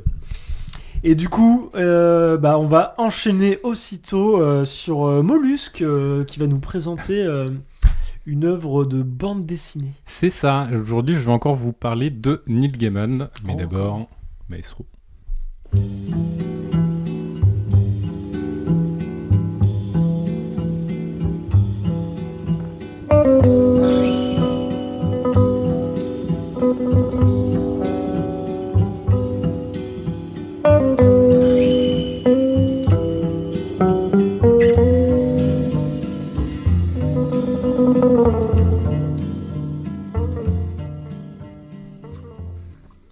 Donc d'entendre Half the Day, the Night, issu du très bon album Dreams euh, de Gabor Sabo, euh, que j'ai choisi en ouverture de ma chronique, non pas uniquement à cause de son nom, euh, mais aussi, coïncidence rigolote, avec la ressemblance frappante de la pochette avec le personnage principal de l'œuvre dont je vais vous parler, The Sandman. Je vous fais tourner l'autre côté. Voilà. Alors, euh, The Sandman, probablement le marchand de sable au Québec, euh, c'est donc une, une Ah, série de comics. comme exemple. Ouais. donc c'est une série de comics créée par Neil Gaiman, euh, on commence à le connaître par ici, euh, publiée de 89 à 96 euh, chez DC, et c'est aussi la réécriture complète d'un personnage oublié et beaucoup plus ancien de l'écurie DC, The Sandman, créé par un certain Jack Kirby dans les années 70 mais il a également fait référence à un autre Sandman de 39 euh, en la personne de Wesley Dodds. Donc c'est un personnage 39, assez ancien ah ouais. qui a beaucoup évolué. hein. À la base, c'est un- plutôt un personnage euh, ultra super héroïque et puis euh, Gaiman en a fait tout à fait autre chose. Ouais. Euh, donc pour commencer, je vais vous faire un rapide synopsis du premier tome, enfin du début du premier tome même, parce que c'est quand même des sacrés pavés. Ouais, je sais pas comment dire aux gens. tu mets 4-5 BD classiques C'est ça. Voilà. Et ça, Ah c'est ouais, que le premier plus, tome. euh, même plus que Ouais. ça, quoi. Un petit bottin. Ouais, Voilà. un petit peu. Ouais. Euh, ouais, ça, fait, ça, te fait, Ouais, euh, ça te fait un petit page jaune. en Ceux qui avaient les pages jaunes à l'époque. Ouais. Et les, et les blanches avec, là, je pense. Euh, donc euh, l'histoire débute en 1916. On assiste à une messe noire menée par le richissime Roderick Burgess. L'objectif de la manœuvre est d'invoquer et d'emprisonner la mort elle-même. La cérémonie ne se déroulant pas tout à fait comme prévu, c'est malheureusement une toute autre entité qui va faire son apparition. Mais avant de vous révéler de qui il s'agit, je vais m'attarder un petit peu sur les impacts que l'emprisonnement du pauvre bougre euh, va, avoir de par le monde. Donc une jeune fille s'endort brusquement et ne se réveillera jamais. À l'autre bout de la planète, un enfant est pris de violentes terreurs nocturnes. Un autre jeune homme ne trouve plus le sommeil, même la morphine n'y change rien. Ou une dernière jeune fille développe des troubles narcoleptiques, elle dort euh, désormais 20 heures par jour. Bref, une partie de la population mondiale est en proie à la maladie du sommeil, et pour cause, c'est en réalité un des sept infinis, euh, dont je vous donnerai les dons euh, plus tard. Euh, donc là, en l'occurrence, c'est Dream qui a été fait prisonnier de Roderick Burgess. Dream ne se libérera de sa cage de verre qu'en 1982, soit presque 70 ans après son emprisonnement. C'est l'occasion pour le lecteur de découvrir certains de ses pouvoirs. Premièrement, il plonge les gardes qui le surveillaient dans un profond sommeil en leur soufflant du sable dessus. Deuxièmement, il s'infiltre dans un rêve quelconque, une sombre histoire de soirée déguisée avec Elvis, Marilyn euh, et John Wayne, euh, pour y piquer de quoi bouffer. Je rappelle que le bonhomme a passé 70 ans sans manger. Et puis troisièmement, il se fabrique des vêtements par le pouvoir de l'imagination. Il va désormais être question de se faire vengeance, et pour cela, Dream va plonger Alex Burgess, euh, le fils de Roderick ayant pris sa succession en fait, euh, dans un cauchemar sans fin. Enfin, Dream va euh, devoir recouvrir la pleine étendue de ses pouvoirs, répartis dans trois artefacts qu'il portait sur lui au moment de sa capture, mais qui ont depuis été disséminés dans les différents mondes qui composent l'univers de Sandman. Car euh, effectivement, Sandman expose plusieurs mondes au lecteur sur un mode euh, dualiste. Donc le dualisme, en fait, c'est le courant de pensée qui admet l'existence de deux substances dans l'univers, à savoir la matière et l'esprit, la pensée, ou voilà, de façon plus religieuse, l'âme. Euh, D'un côté, on aura donc le monde matériel, le monde des humains, pour faire simple, euh, celui dans lequel Dream est emprisonné. Et de l'autre, les mondes spirituels comme l'enfer ou encore le domaine consacré de Dream, c'est-à-dire le monde du rêve, qui, euh, qui se dégrade très fortement pendant son absence. On est bien d'accord que le monde spirituel, lui, il est découpé en plusieurs mondes, comme on pourrait dire des plusieurs euh, continents pour nous. Euh, C'est ça. de dire quoi. En gros, on va avoir justement euh, le monde de l'enfer, donc qui est, qui est mené par euh, Lucifer en lui-même. On va avoir ce monde de, de Dream qui, dont, dont, enfin le monde du rêve, dont Dream est justement le plus ou moins le gestionnaire.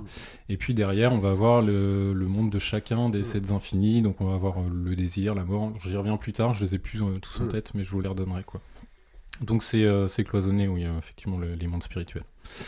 Euh, mais du coup, qui est Dream en fait? Et ben, À sa première apparition, il paraît assez mystérieux. Il est nappé d'une cape noire, il a le visage caché par une sorte de masque à gaz qui a un aspect osseux par ailleurs. Euh, et puis une fois dépou- découdé- dé- hein, dépouillé de son écontrement, il se révèle en fait être Nicolas Sirkis. Clairement. Des cheveux longs, bruns et en pétard, un teint livide, carrément blanc en fait, et les joues creuses. Alors, Nicolas Sirkis qui a trop regardé Twilight. ça peut être ça, ouais. Alors en vrai, l'influence c'est Robert Smith, le chanteur de The Cure. Ah oui, d'accord. Mais, euh, mais du coup, on n'est pas loin. C'est Ouais, est- aussi l'influence de Nicolas Sirkis. Je pense. C'est très Euh, probable. le mec de d'ailleurs. The Cure. Ouais.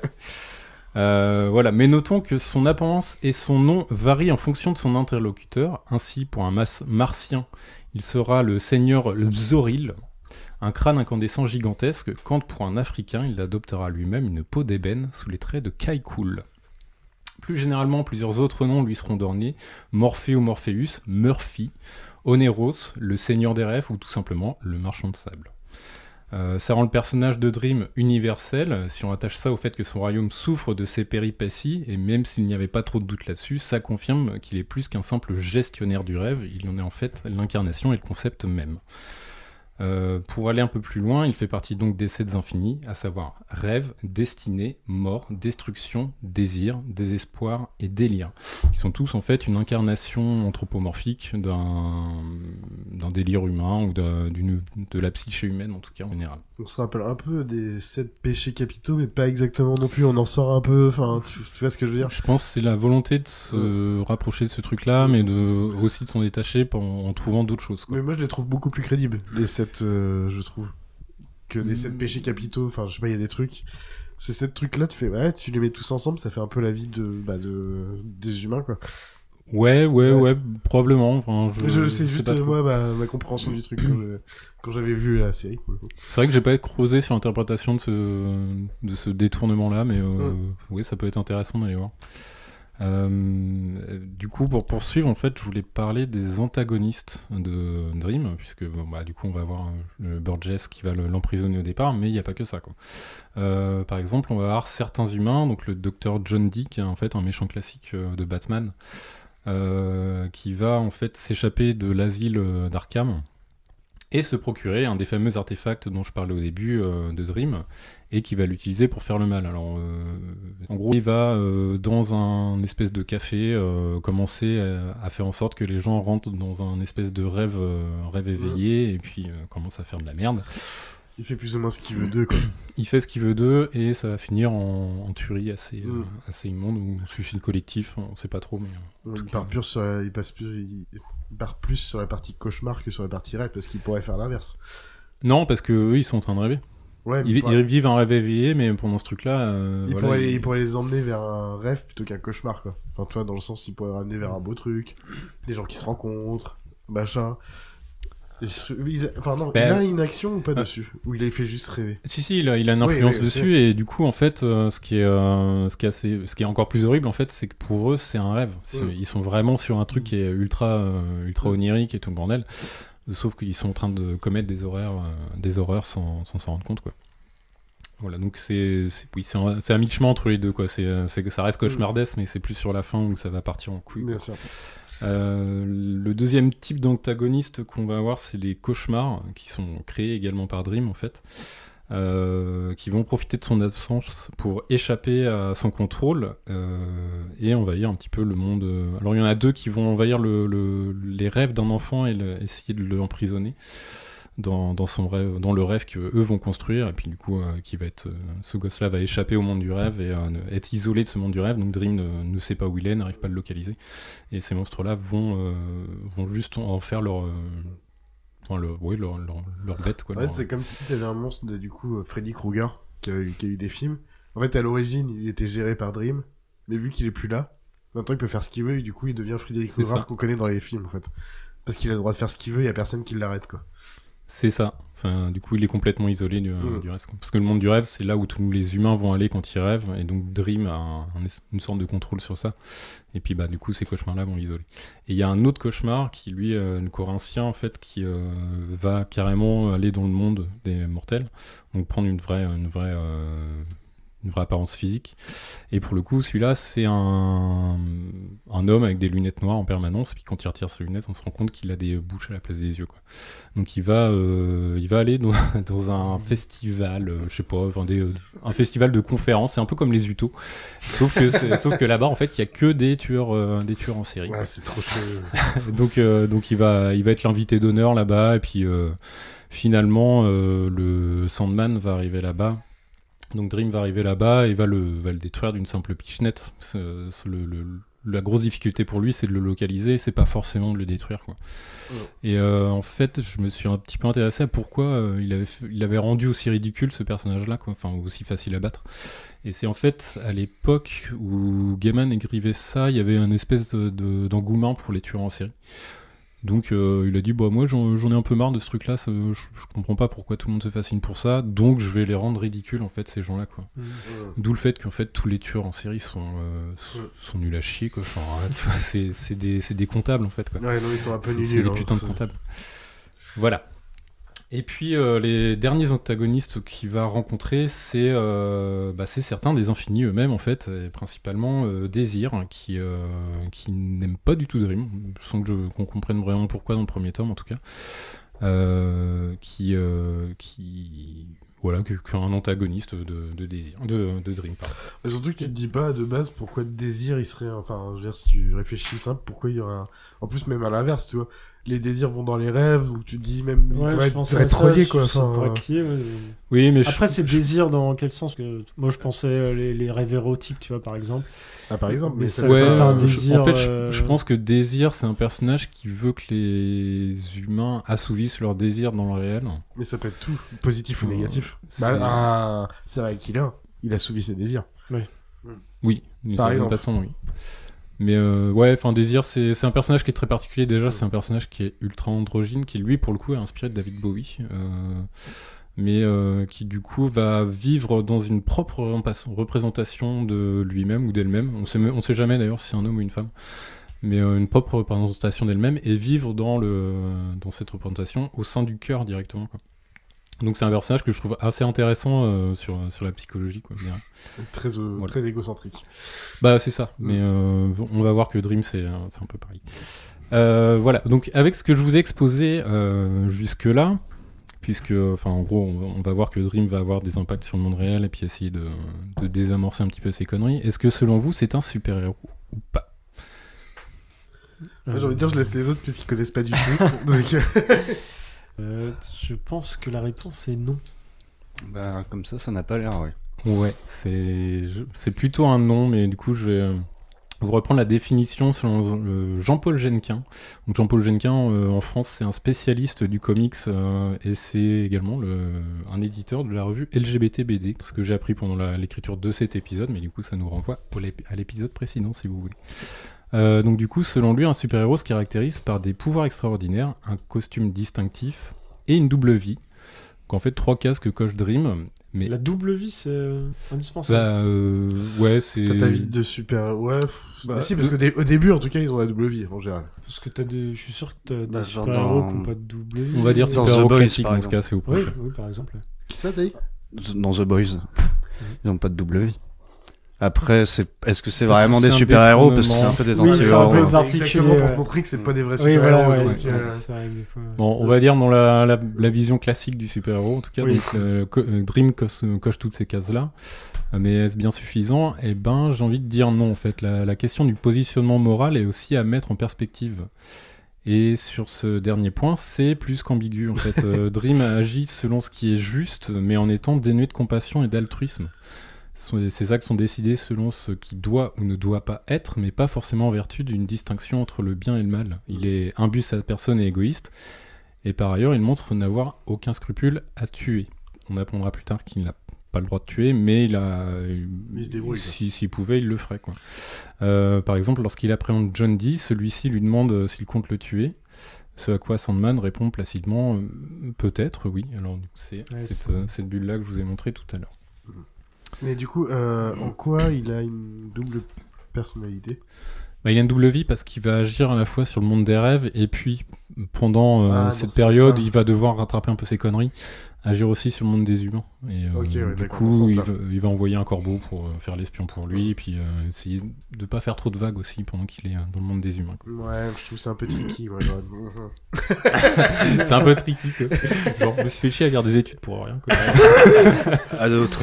Ah, d'autres, c'est bon, tu ne verras pas comme ça. Trop chiant, merde, on peut pas vous avoir les mecs. voilà. euh, du coup, bah, je voulais faire un petit focus sur la mort aussi, que je trouve un personnage qui est assez, euh, assez intéressant bah, au sein de la BD et aussi au sein de la série d'ailleurs. Euh, pour ceux qui ont vu la série, en fait, le personnage de la mort, bah, déjà, c'est c'est pas ce personnage décharné de squelette qu'on va voir euh, habituellement dans la tête avec une faux. C'est plutôt là une jeune fille assez séduisante qui va à un moment donné euh, dans, un épisode ou enfin dans un dans un des euh, dans un des comics ou dans un des épisodes en fonction de, de ce à quoi on se réfère euh, va aller euh, prendre la vie d'un vieux monsieur mais avec beaucoup de de compassion et puis euh, Elle va pas le faucher, quoi. elle va pas le faucher quoi par surprise et puis de la même façon elle va aussi aller prendre la, la vie d'un bébé quoi tu te dis putain c'est horrible de prendre la vie d'un bébé sauf qu'en fait elle prend juste un bébé dans les bras et puis euh, alors dans la BD euh, le bébé le bébé parle ce qui est pas le cas dans la série elle va lui dire mais quoi mais c'est tout ce que j'ai moi j'ai eu que ça quoi. Elle lui dit bah ouais je suis désolé mais il faut que je t'emmène Ouais, il y a un côté, bah, Elle la mort, elle a vraiment conscience de la vie. ouais c'est ça Et en du fait. coup, elle est beaucoup plus bah, douce. euh, Du coup, on met une douceur dans la mort, en fait. Mm. Dans le personnage de la mort. ouais C'est en fait la mort une- choisit pas de prendre c'est ça c'est une, douceur mais c'est pas il y a pas de jugement derrière elle Non, c'est bah, c'est comme ça, c'est la mort. hein, c'est- Et je- je- enfin, moi, je trouve que ce personnage est probablement mieux écrit que Dream sur plein d'aspects. Euh, elle lui gueule dessus aussi, pardon. et, euh, et du coup, je, vou- je voulais euh, justement rendre compte de ça par une citation euh, qu'il y a dans la BD, pour le coup. C'est euh, Je ne suis ni bénie ni miséricordieuse. Je suis moi et c'est tout. J'ai un travail et je le fais. Je suis là pour le vieux et le jeune, l'innocent et le coupable, ceux qui meurent ensemble et celui qui meurt seul. Je suis en voiture, en bateau, en avion, à l'hôpital, en forêt et à l'abattoir. Pour certains, la mort est une délivrance, et pour d'autres, c'est une, abomi- une abomination, une atrocité. Mais à la fin, je suis là, pour tous. Et en fait, ça résume parfaitement ce personnage-là qui est juste fait son taf, en fait, quoi, et se, se fout du reste, quoi. En plus, moi, j'ai parlé de la petite mort il y a deux épisodes, là, dans le passage à l'âge adulte. Ouais. C'est la version comique, mais dans les faits, le fond, c'est ça, en fait. C'est bah, c'est comme ça. Je suis la mort. Tu dois, enfin, Ouais, là, ouais. tu dois être la mort, donc tu deviendras la mort. Donc là, c'est vraiment la faucheuse pour le coup, pour l'imagerie. Ouais. Mais euh, bah oui, bah c'était le personne parce que c'est comme ça. Enfin, il y a pas de, il y a pas de jugement, il y a pas de, comme tu disais, il y a pas de, Ouais. c'est comme ça. Et euh, ouais, bah du coup, oui, ça rejoint un petit peu. ça le rejoint complètement. Le, fond, en tout cas, pas la façon dont c'est présenté, clairement pas. mais euh, le fond est le même. Non, mais euh, enfin, en fait, si je parle de ça, alors euh, en plus, c'est parce que je trouve que ça rejoint pas mal la psychologie de Dream, qui, euh, pour le coup, euh, se focalise sur ce qui doit ou ne, pas, ne doit pas être, justement, ce que je disais tout à l'heure. Je, trouve que cet aspect-là ressort encore plus quand on voit comment se comporte la mort. Parce que, du coup, euh, elle fait partie de ces infinis et qu'ils ont un peu la même, euh, la même logique derrière.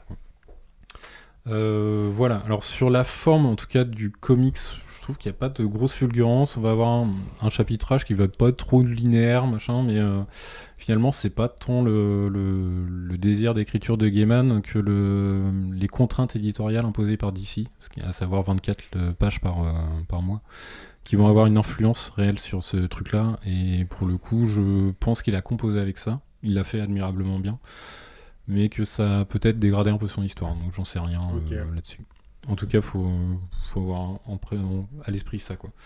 Côté mise en page, pareil, je trouve qu'il n'y a pas trop d'excentricité. Il y a parfois quelques, quelques pages qui vont partir en spirale, euh, des choses comme ça, mais c'est pas, c'est pas très présent. Donc c'est plus, c'est plutôt sur la mise en scène qui va exceller que sur la mise en page en elle-même, quoi. Si on aurait pu croire, vu que Voilà. c'est l'imagerie, enfin, l'imagerie de la rêverie, du cauchemar, il aurait pu faire des trucs un peu excentriques. Ouais, bah justement, c'est un de mes regrets, quoi. Après, il va jouer pas mal sur les notions d'échelle, des choses comme ça, mais finalement, c'est quelque chose que tu peux faire tenir dans une case classique, quoi. C'est pas, Ouais, ça c'est part les- pas vraiment dans les. Les pochettes qui sont plus marquantes. Ouais, effectivement, par contre, les pochettes sont absolument euh, somptueuses, quoi. Bah, du coup, j'en ai ramené deux. Puis à l'intérieur, il y a encore d'autres pochettes. Mais euh, voilà. C'est quoi que vous appelez les pochettes? Les, euh, Les couvertures, les couvertures, les couvertures en elles-mêmes euh, T'as toutes les originales dedans le parce que là c'est Euh, non, mais intégrales, tac tac. Qu'est-ce que je peux retrouver? Ouais, ça va être chiant à retrouver comme ça, j'en ai pas marqué. Oh, t'inquiète, Mais, mais souvent, enfin, voilà, les, euh, les pochettes sont vraiment de ce niveau-là. et c'est, Mm. euh, les, les pochettes, les couvertures. Non, mais oui, non, mais je- euh, elles sont de ce niveau-là, elles sont, elles sont magnifiques. Quoi. Ouais, c'est vrai qu'elles sont jolies. hein. Voilà, et puis euh, je voulais juste conclure, bah, parler un petit peu des, euh, des adaptations, des spin-offs, euh, des hors-séries, tout ça quoi.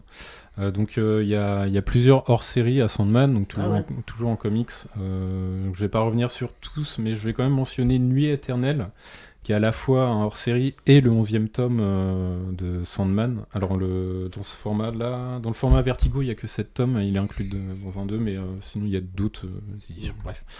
Bref, du coup, dans les, dans les tomes réguliers, on va dire, euh, c'est le 11e tome et euh, qui comporte cette histoire, donc une consacrée à, à chaque infini, et scénarisée par Gaiman et dessinée par un artiste différent à chaque histoire. Et la principale motivation de Gaiman pour cet, euh, cet album-là était de scénariser une histoire avec Milo Manara.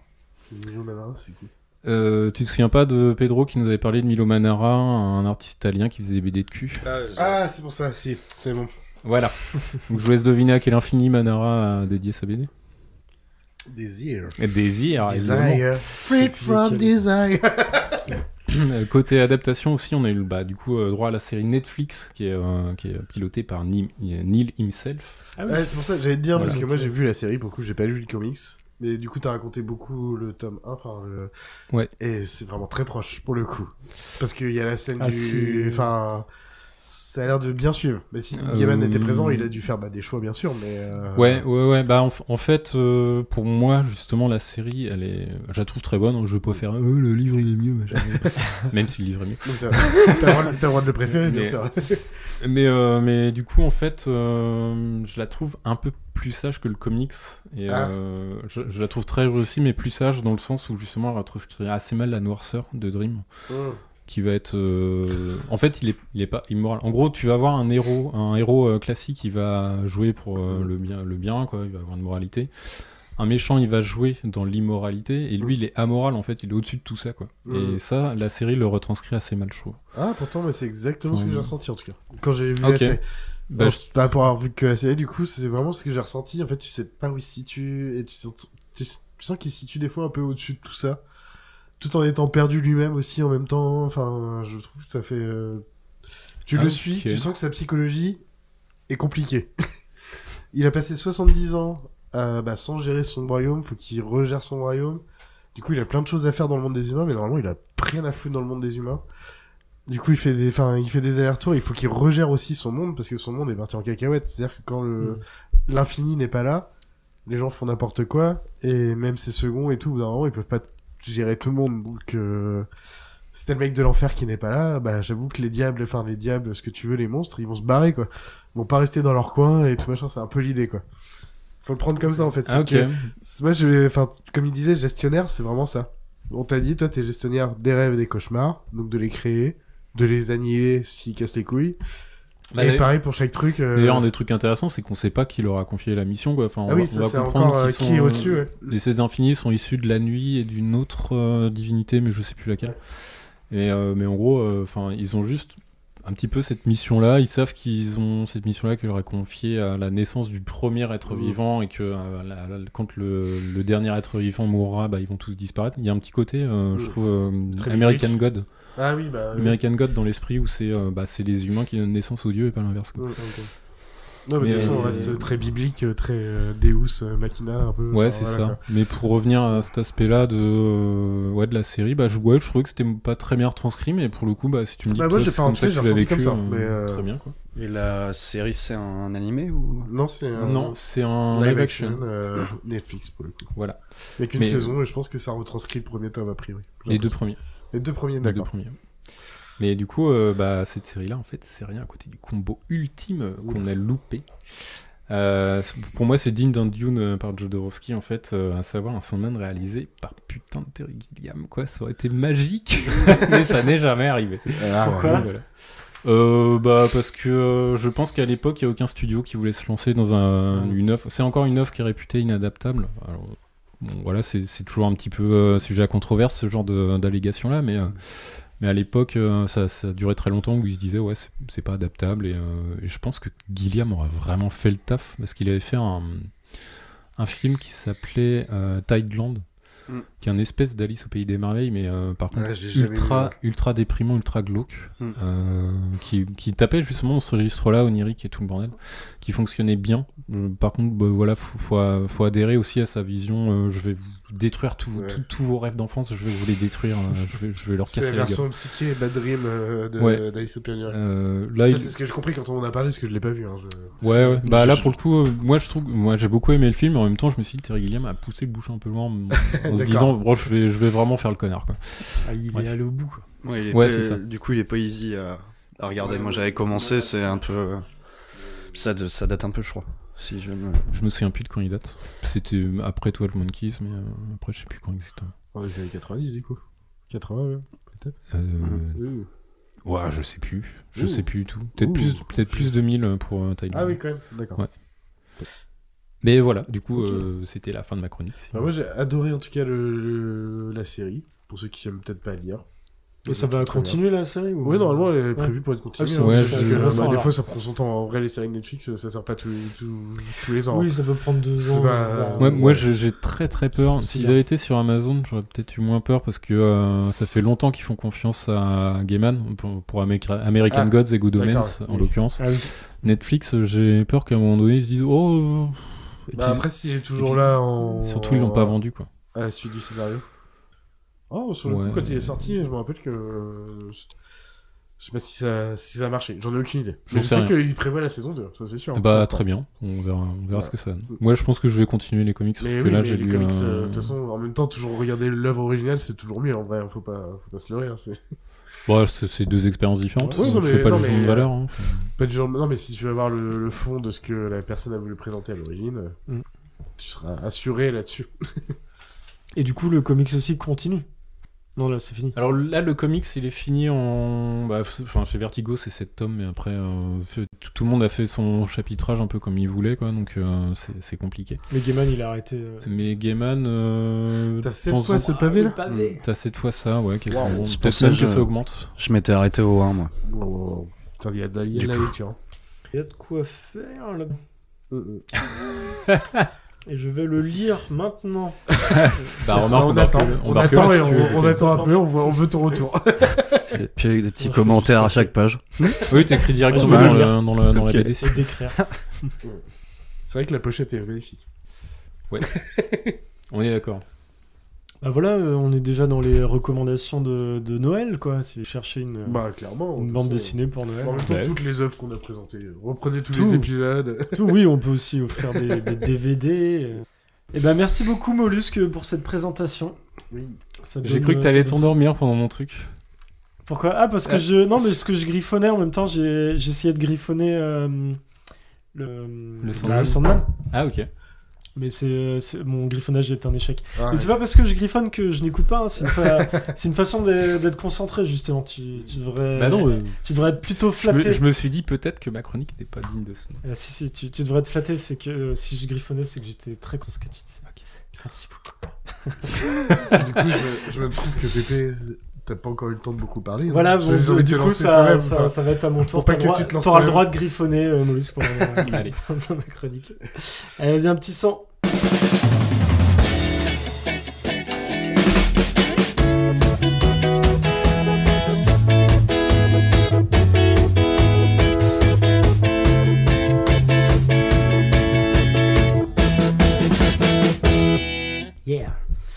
Je vais donc vous parler de La science des rêves. Un film sorti en 2006. Euh, c'est le troisième long métrage de Michel Gondry. Après Human Nature et Eternal Sunshine of the Spotless Mind. Ah, il s'est envoyé, il s'est envoyé dans le truc, je me suis dit ce qu'il va le dire en. Non, mais euh, allez écouter euh, saison 2, épisode 2 du Pop Cruise, où euh, j'avais déjà fait une chronique sur ce euh, film. Et Ou raconte-moi ta pépite, euh, super. euh, Ou- C'est a bien C'est- présenté C'est le moment aussi. publicité. ah oui, ça, ça a été présenté aussi sur Raconte-moi ta pépite. Donc Par- Voilà, plein, plein d'autres épisodes à, Partout. à- à écouter juste après celui-ci. Par toi aussi Non, Parce que non, ça, c'est pas coup, mal, tu fais une chronique et tu te balades. euh, Je la raconte tout le temps partout dans tous les podcasts. Futé. Non, justement, c'est deux avis différents, euh, mais enfin qui se rejoignent. Oui, de toute façon. Euh, voilà, deux, deux amoureux de Michel Gondry finalement. Euh, mais là, on va pas parler de Eternal Sunshine, on va plutôt parler de la science des rêves. Euh, avec au casting, au casting pardon, Gaël Garcia Bernal dans le, dans le rôle de Stéphane Mirou, Charlotte Gainsbourg pour Sny, Alain Chabat pour le rôle de Guy, Emma Decaune pour Zoé, ou encore Miu Miu pour le rôle de Christine Mirou, la maman. Alors, de quoi ça parle? C'est l'histoire de Stéphane, un franco-mexicain de retour à Paris et qui, pour faire plaisir à sa mère, va démarrer un bullshit job. Sauf que Stéphane, c'est un artiste. Plus que ça, c'est un rêveur. Il va, il va faire la rencontre de sa voisine, Stéphanie donc, et une timide relation amoureuse va commencer. Une relation touchante, mêlée euh, d'excentricité et d'absurdité, de poésie et de tendresse. Et au milieu de tout cela, il y a Guy, qui contraste terriblement avec la naïveté puérile de Stéphane. L'un est d'une gentillesse pure, l'autre est le pire des gros beaufs. Mais pas méchant, euh, pas méchant non plus. C'est un cynique. Voilà. c'est- voilà. C'est un Guy, c'est Alain Chabat, c'est ça? Oui. Ouais, ouais. Ouais, c'est- ok. Euh, donc une histoire d'amour, donc, a priori toute simple, deux prétendants et un sidekick euh, rigolo. Sauf que c'est pas du tout si simpliste. C'est même terriblement original, encore aujourd'hui. On a affaire à deux personnages enfantins, guidés par leur euh, rêverie, et on pourrait dire de même du réalisateur qui n'a pas perdu son âme d'enfant, et nous délivre ici une œuvre onirique littéralement extraordinaire. On ne sait pas toujours très bien si on est bercé dans un des rêves de Stéphane, perdu dans son imagination ou bien ancré dans le réel. Les frontières sont souvent volontairement floues. Gondry avait déjà prouvé son talent à travers ses précédents clips, courts-métrages et films, et il réitère en truffant la science des rêves d'astuces visuelles, d'effets pratiques, de décors amovibles en carton, etc. On ne cherche pas à faire vrai ici, on est dans l'imaginaire. On cherche à faire passer des idées, des émotions et des fantasmes, et c'est très efficace. J'ai quelques exemples pour, euh, pour ceux qui n'auraient pas vu le film. Là, ici, on est, on est trois, euh, on est ici à avoir vu le film. Ouais, désolé. Je fais semblant d'avoir- je fais semblant On va d'avoir parler un entre vrais, là. mais j'y connais rien en fait.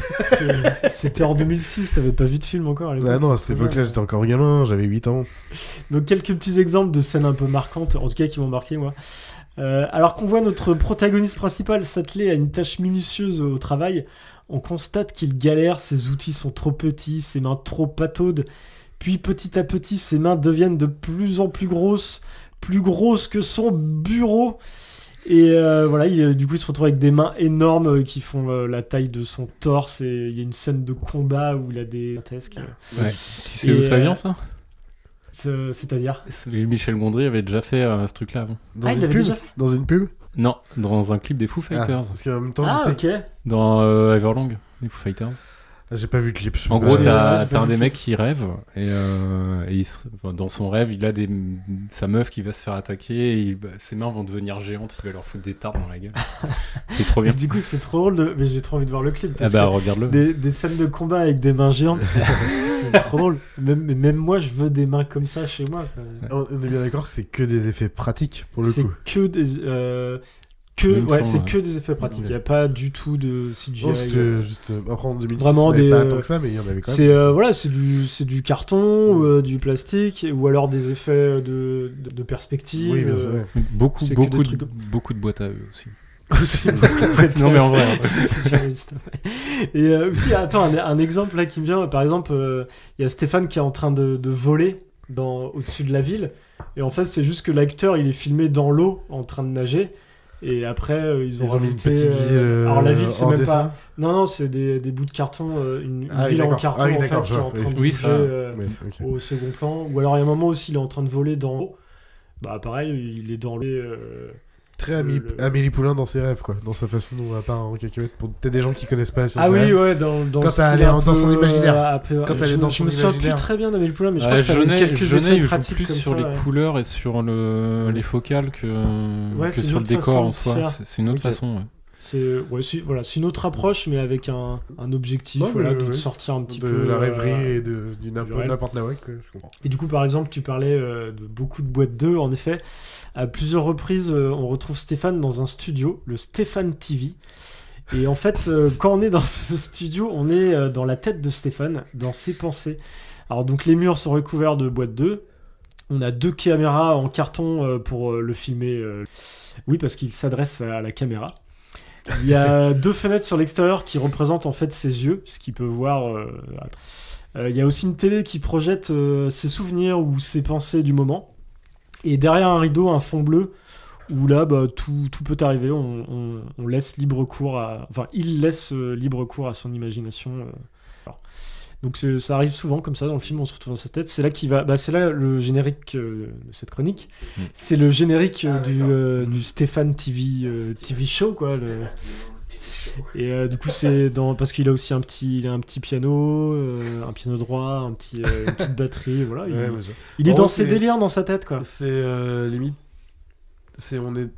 euh, merde, comment sa tête réfléchit en fait? On est dans. Ou c'est juste. euh, Bah, en fait, c'est là, un- là qu'il va se retrouver, qu'il va parler un peu au public. Alors, il, il s'adresse pas directement à nous, Ouais. mais plus ou moins parce qu'il s'adresse à la caméra et parfois on voit euh, ce que retransmet la caméra, donc, euh, comme s'il nous regardait un peu. Et là, il va dire, il va dire, bah euh, là, par exemple, ouais, c'est ma mère. oh là là, qu'est-ce qu'elle m'embête. euh. Ou alors, ça- il va parler de sa relation amoureuse. C'est là qu'il va aller se réfugier et dire, mais qu'est-ce que j'ai fait? Pourquoi j'ai dit ça? J'ai mal dit, en gros, c'est notre pensée quand on parle à des gens, ce qu'on se dit dans notre tête, quoi.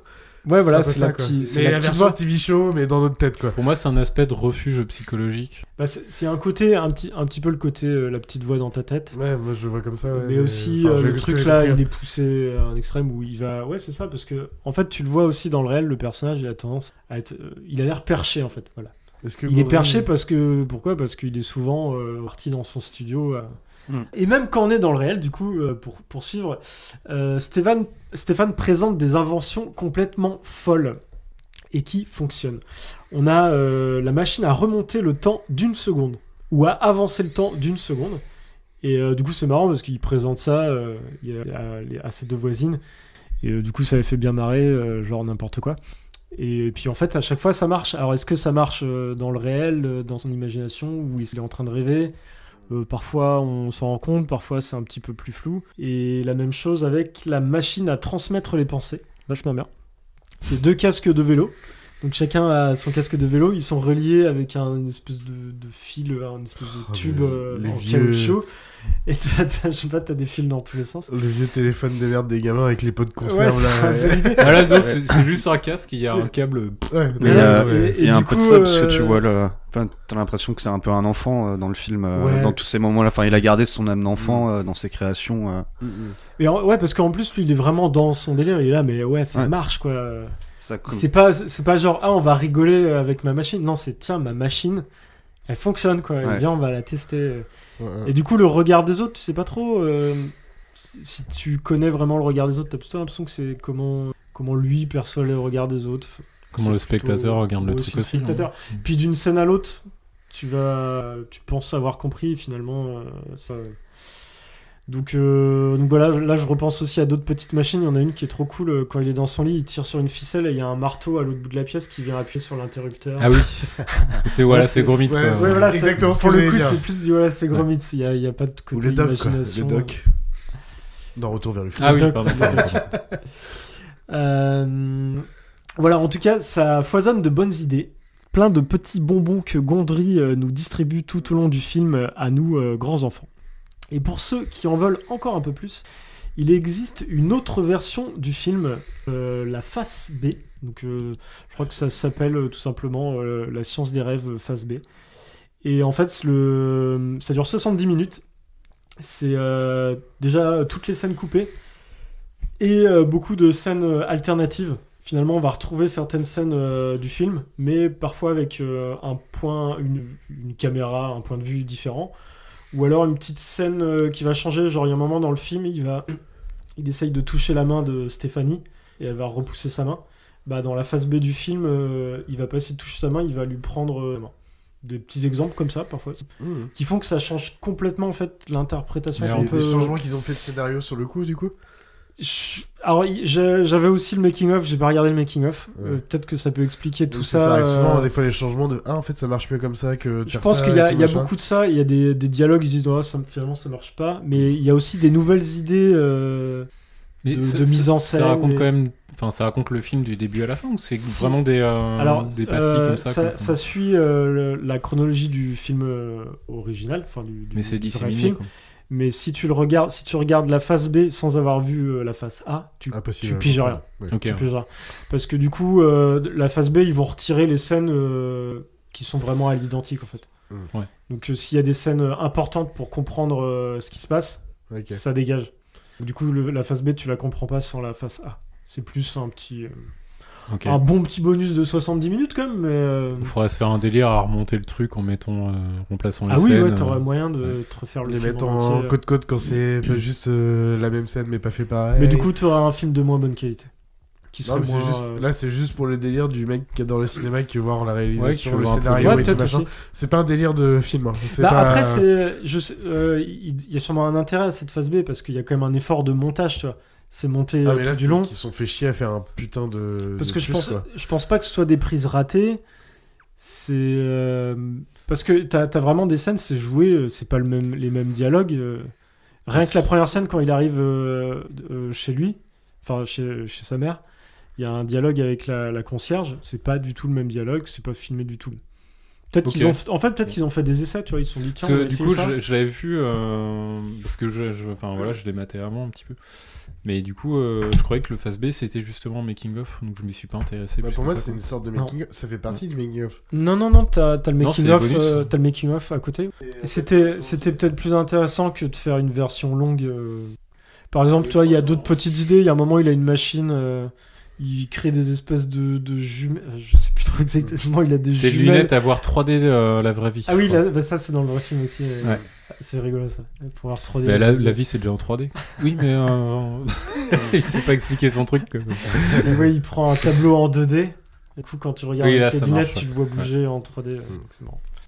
Mais euh, juste direct, quand tu as parlé des, des décors un peu en papier carton, mais qui bougeaient, qui étaient très importants, là, pour avoir vu euh, Eternal Sunshine of the Spotless Mind, à chaque fois c'est toujours une galère à dire ce nom de film.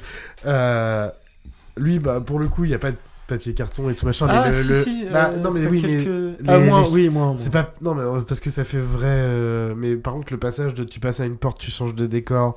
Et j'imagine que t'as ce côté. Bah, en même temps, Gondry, il est connu pour la pub et les clips.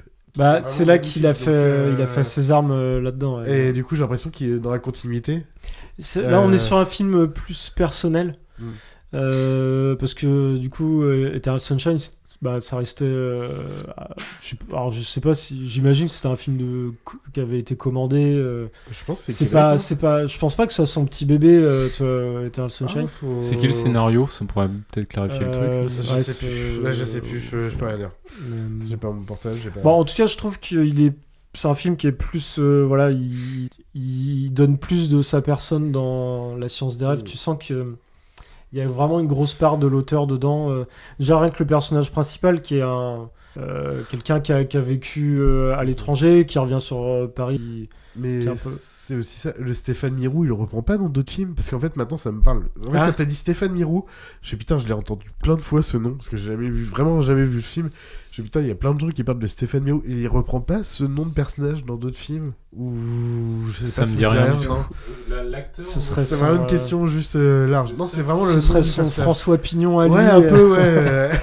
Bah, pour, ouais, pour le nom du personnage, je sais pas. L'acteur, je l'ai vu que dans un, biopic sur Che Guevara à l'époque. Mm, ouais, ouais, bien sûr. Un petit peu avant. mais Ah oui, d'ailleurs, c'est le fait d'avoir vu un autre film où il a pas du tout le même rôle. Me suis dit, putain, il joue vachement bien, quoi. Ouais, Mm. il est bon. Parce que c'est vraiment deux rôles qui ont rien à Ouais. voir. Et, euh, Ah, est Joël Garcia, il est bon. Il est très bon. José Garcia, t'as dit Joël Garcia. C'est Joël Garcia. Euh, merde, j'ai plus son nom exact. André Rouet, Joël Garcia, un truc comme ça. Gaël Garcia Bernal. Gaël Garcia. Ouais. Quand un nom en particule, c'est un bourgeois. Voilà, j'avais rien de plus à dire là-dessus. Euh, je vous invite euh, Ça donne envie en tout bah, à regarder ça, à regarder la phase B, à regarder le making-of, à aller écouter euh, la saison 2, épisode 2 euh, du Pop Cruise où on reparle de Gondry, aller voir euh, l'épisode de RMTP aussi où ça parle de Gondry. Et, euh, et je vous invite aussi à aller voir le dernier Gondry, euh, le livre des solutions, Ah moi bah. que j'ai adoré. Il a l'air trop bien. Euh, et là, je pense que si est c'est là aussi il y a du l'auteur il donne un peu de lui euh, dans ce film, tu vois. c'est- Bah, il est moi... il a pas dit qu'il était moitié autobiographique. Il y a des parties genre le, le bus, euh, pas le bus magique, le, le, le, le bus où il fait Ah, du, le- le du bus à montage. Le bus à montage, Ouais, voilà. apparemment c'est un truc qu'il a vraiment fait à une époque. Ouais, dans le euh, sens autobiographique, c'est juste des petits trucs qu'il a fait Oui, dans sa vie. des petites idées qui euh, va. Ouais. Bah puis il y a aussi le fait que bon, après faut non je crois pas que ce soit un spoil mais il est euh, il est bipolaire le personnage dans la- dans Oui, le livre des ouais, solutions oui, du coup, et Gondry on le euh, l'est euh, aussi. Mm. Du coup, il parle, c'est un peu le Ah. comment il part avec le fourmillement d'idées qui vont dans tous les Bah, sens. C'est un peu lui. euh, Il l'a restitué. Là, en fait, c'est même, il s'ouvre. euh, il s'ouvre Ouais, encore un il peu est, plus. il est assez touchant ouais, comme film. Enfin, c'est un bon film sur le sujet, Ouais. quoi. Ça te permet de comprendre euh, bah, des personnes qui peuvent avoir ces difficultés-là, qui sont un peu obscures quand tu les vis pas, en fin de compte. Puis euh, avec Pierre Ninet en plus, je trouve qu'il joue très très bien super. dedans. Donc, Merci beaucoup, Pépé. Moi, ça me donne très envie. Bah, les autres ont déjà vu le film, donc euh, voilà, mais moi, ça me donne très envie de, de le voir. Bah, fais-toi plaisir. Bah moi Mm. du coup j'ai très envie de voir tout ce qu'il a fait, euh, les clips, tout ça, euh, pas trop fouillé. euh, je sais on en va se mater le mal, petit euh, Everlong après, tu oui, vois. ça, ça, ça, ça se retrouve facilement, donc euh, ouais, carrément. Très bien, bah sur ce, sur ce, euh, on a, on a fait le tour, euh, on a fait le tour. Comment je conclue euh, Les recos. Et oui, pardon, des recos. Euh, bah moi, ouais, j'ai plus ou moins fini sur ma reco, hein, du coup. Euh, voilà, c'est la science des rêves, c'est ça sera- euh, C'est- Non, j'en avais une autre. euh, Eternal Sunshine, c'est pas cette Le, le livre des solutions. d'essayer de le dire correctement, merde. Le livre des solutions. Euh, ça me vient pas. Bah tiens, vas-y Charlie, enchaîne sur le tes livre- recos. le livre des solutions, c'était pas ça Non, j'ai un autre truc, je sais plus, ça va me revenir. Euh, oh putain, euh, ouais. Alors moi, je suis complètement sur un truc méga mainstream, mais j'ai regardé. Euh, il vient, ça vient tout juste, tout juste de sortir euh, pour nous là. Euh, la première partie de Squid Game The Challenge version avec des vraies personnes. Donc Hein ils ont recréé tous les décors, certains challenges et tout avec 456 personnes. C'est-à-dire qu'il y a 4 560 000 balles à se faire pour le grand gagnant à la fin. Avec. Euh, Ils s'entretuent. ils s'entretuent. Non, mais en fait, euh, par contre, c'est un peu drôle ça, parce qu'en fait, du coup, ils ont quand même le truc de genre, ils prennent une balle, tu sais, genre avec un truc de bille. Et du coup, ils- bah, on- je pense qu'on leur a dit, bah, laissez-vous tomber par terre le temps du jeu. Il y en a qui le font un peu bien, il y en a qui font, oh, ouh, et tu. Oh merde, Marion Cotillard les a formés, quoi. Ouais, mais après, c'est pas très grave. Mais en fait, par contre, ça, bah, ça joue quand même sur de la psychologie, enfin, plein de trucs, quand même, parce qu'ils sont là pendant. On sait pas trop pendant combien de jours. Parce que c'est euh, bah, le jeu. Ah, parce que c'est vraiment dans les mêmes conditions, à Ah, part, euh, à part la mort, je veux dire, mais. euh, C'est les mêmes conditions. Il y, a, il y a quasiment les mêmes jeux et ils ont rajouté quelques jeux pour que ça soit un peu plus euh, stratégique, un peu plus psychologique. Bah, bien sûr, il y a les, le, le premier jeu, le 1, 2, 3 Soleil. Il est là, c'est le premier truc, voilà quoi. Il y a 2-3 trucs qui vont revenir.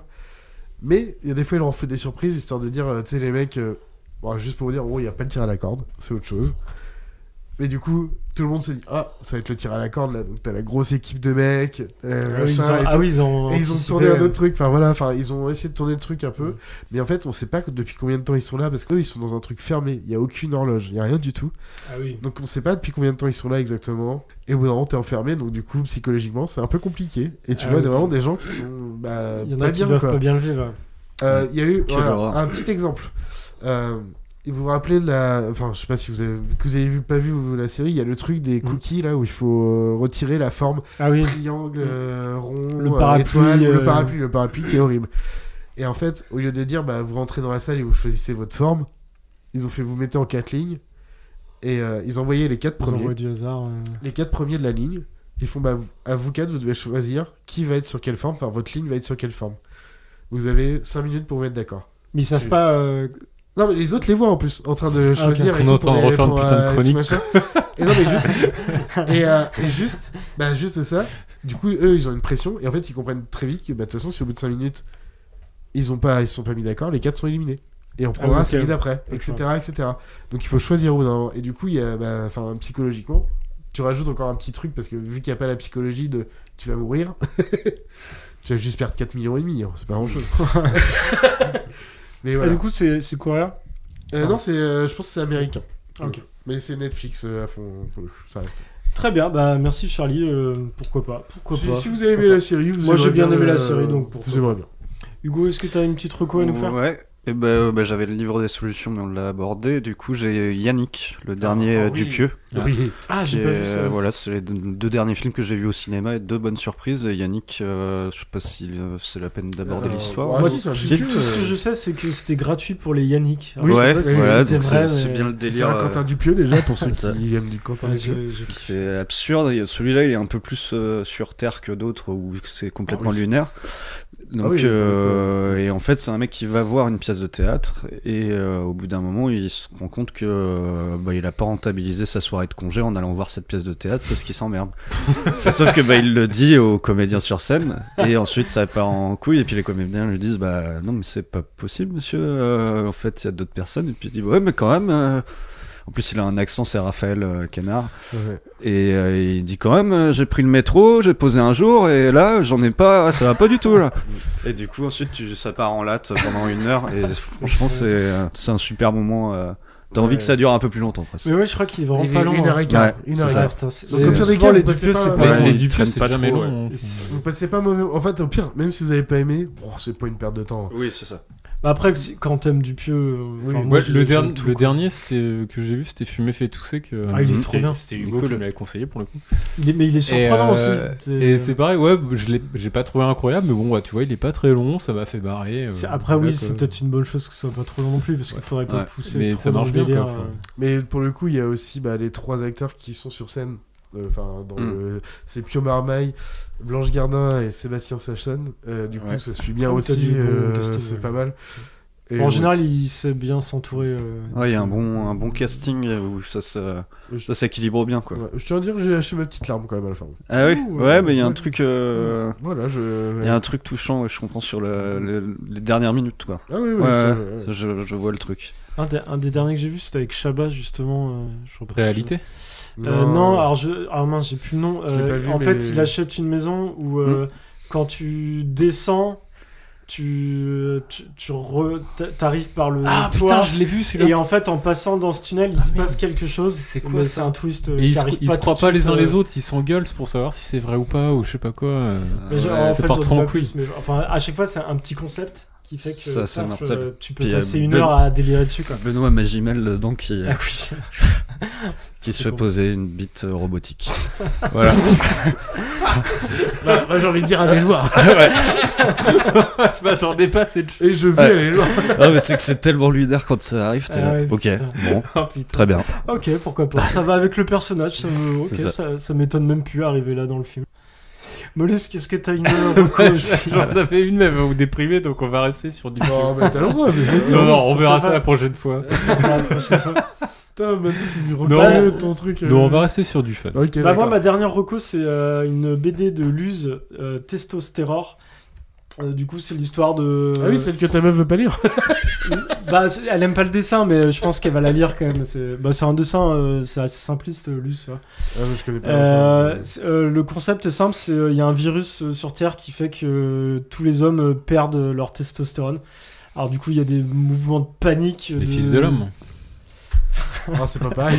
non, c'est pas vraiment ça. C'est plus que, disons qu'ils perdent leur virilité. Ah, Et ça, c'est terrible en fait. avait son Euh, patriarcat euh, et classique. du coup, t'as euh, plein d'hommes qui se rebellent en disant non, euh, nous, on veut rester viril. Et du coup, ils prennent des doses de testostérone.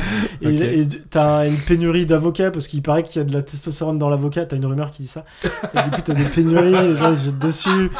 Euh, enfin, il se passe plein de trucs. La, la BD, elle est aussi épaisse qu'un un tome de Sandman.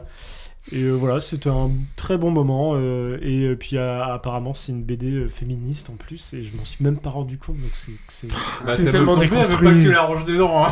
Mais c'est parce que je suis déconstruit. Mais t'es complètement oui, déconstruit, putain, c'est fou. Je m'en rends même plus compte. Putain, les Putain. quatre mecs là sur un podcast, y a pas une meuf. On finit là-dessus, monsieur Bah ouais, hein, Ouais. j'ai l'impression. Bah Hugo, merci beaucoup d'être venu, Hugo. Ouais, merci C'était cool. plaisir. Et bravo pour le morceau. Oui. Oui, Toujours on va, aussi, bah, on va se le réécouter. Ouais, Allez. des gros poutous les gens. Gros bisous. Salut.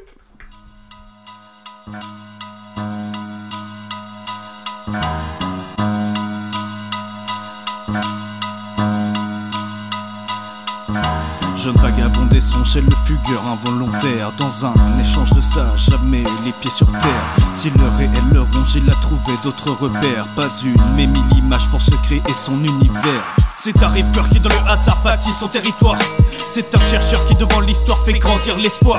Admiration de la passion de l'homme envers sa mission. Sans rémission ni démission, le rêve comme seule ambition. Dans les voies tracées, les précurseurs, la folie des grandeurs. Dans leur passé, mon baladeur grandit la splendeur. Que des fugitifs dénonciateurs aux abords de Phobos Toujours attentif, le haut-parleur peut contenir le cosmos Voyage, voyage, voyage dans les rêves. Je voyage, voyage, voyage dans les rêves des autres. Je voyage, voyage, voyage dans les rêves. Je voyage, voyage, voyage dans les rêves des autres. Du mentor au menteur, qu'un pas l'œil du rêveur. si son tort dans le cauchemar, aveuglé de la lueur.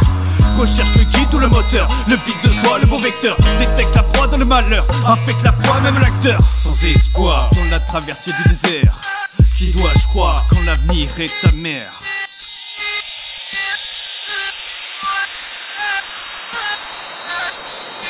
Autant de sens et directions que la grandeur de l'horizon Autant de vies d'imperfection qui détruisent même la raison Mirage comme peine de la vision, présage de sales illusions Un oasis peut cacher tellement de rêves inachevés Voyage, voyage. Je voyage, voyage. Je voyage, voyage. Je voyage, voyage. Voyage dans les rêves. Baluchon ma je la destinée dessinée pour rencontrer Morphée. Je suis inspiré, dirigé par des illuminés Réussi hors du sentier qui m'ont fait voyager. Dessinateur, explorateur, passionné en apesanteur. Voyageur sans aucune peur, en pleine conquête, un batailleur Laurent, l'argent, devenir barge, le monde, un jeu qui nous pousse au mieux Ouvrir les yeux, découvrir des lieux, s'approcher au plus près des cieux. Les accords du cœur, laisser parler le corps mitraillé de mots sans jamais de remords faire parler. Ces états d'âme s'en arracher les côtes Faire crier ceux qui m'enflamment pas de parcours sans faute. J'espère transmettre ces valeurs, enfin donner suite à ces rêveurs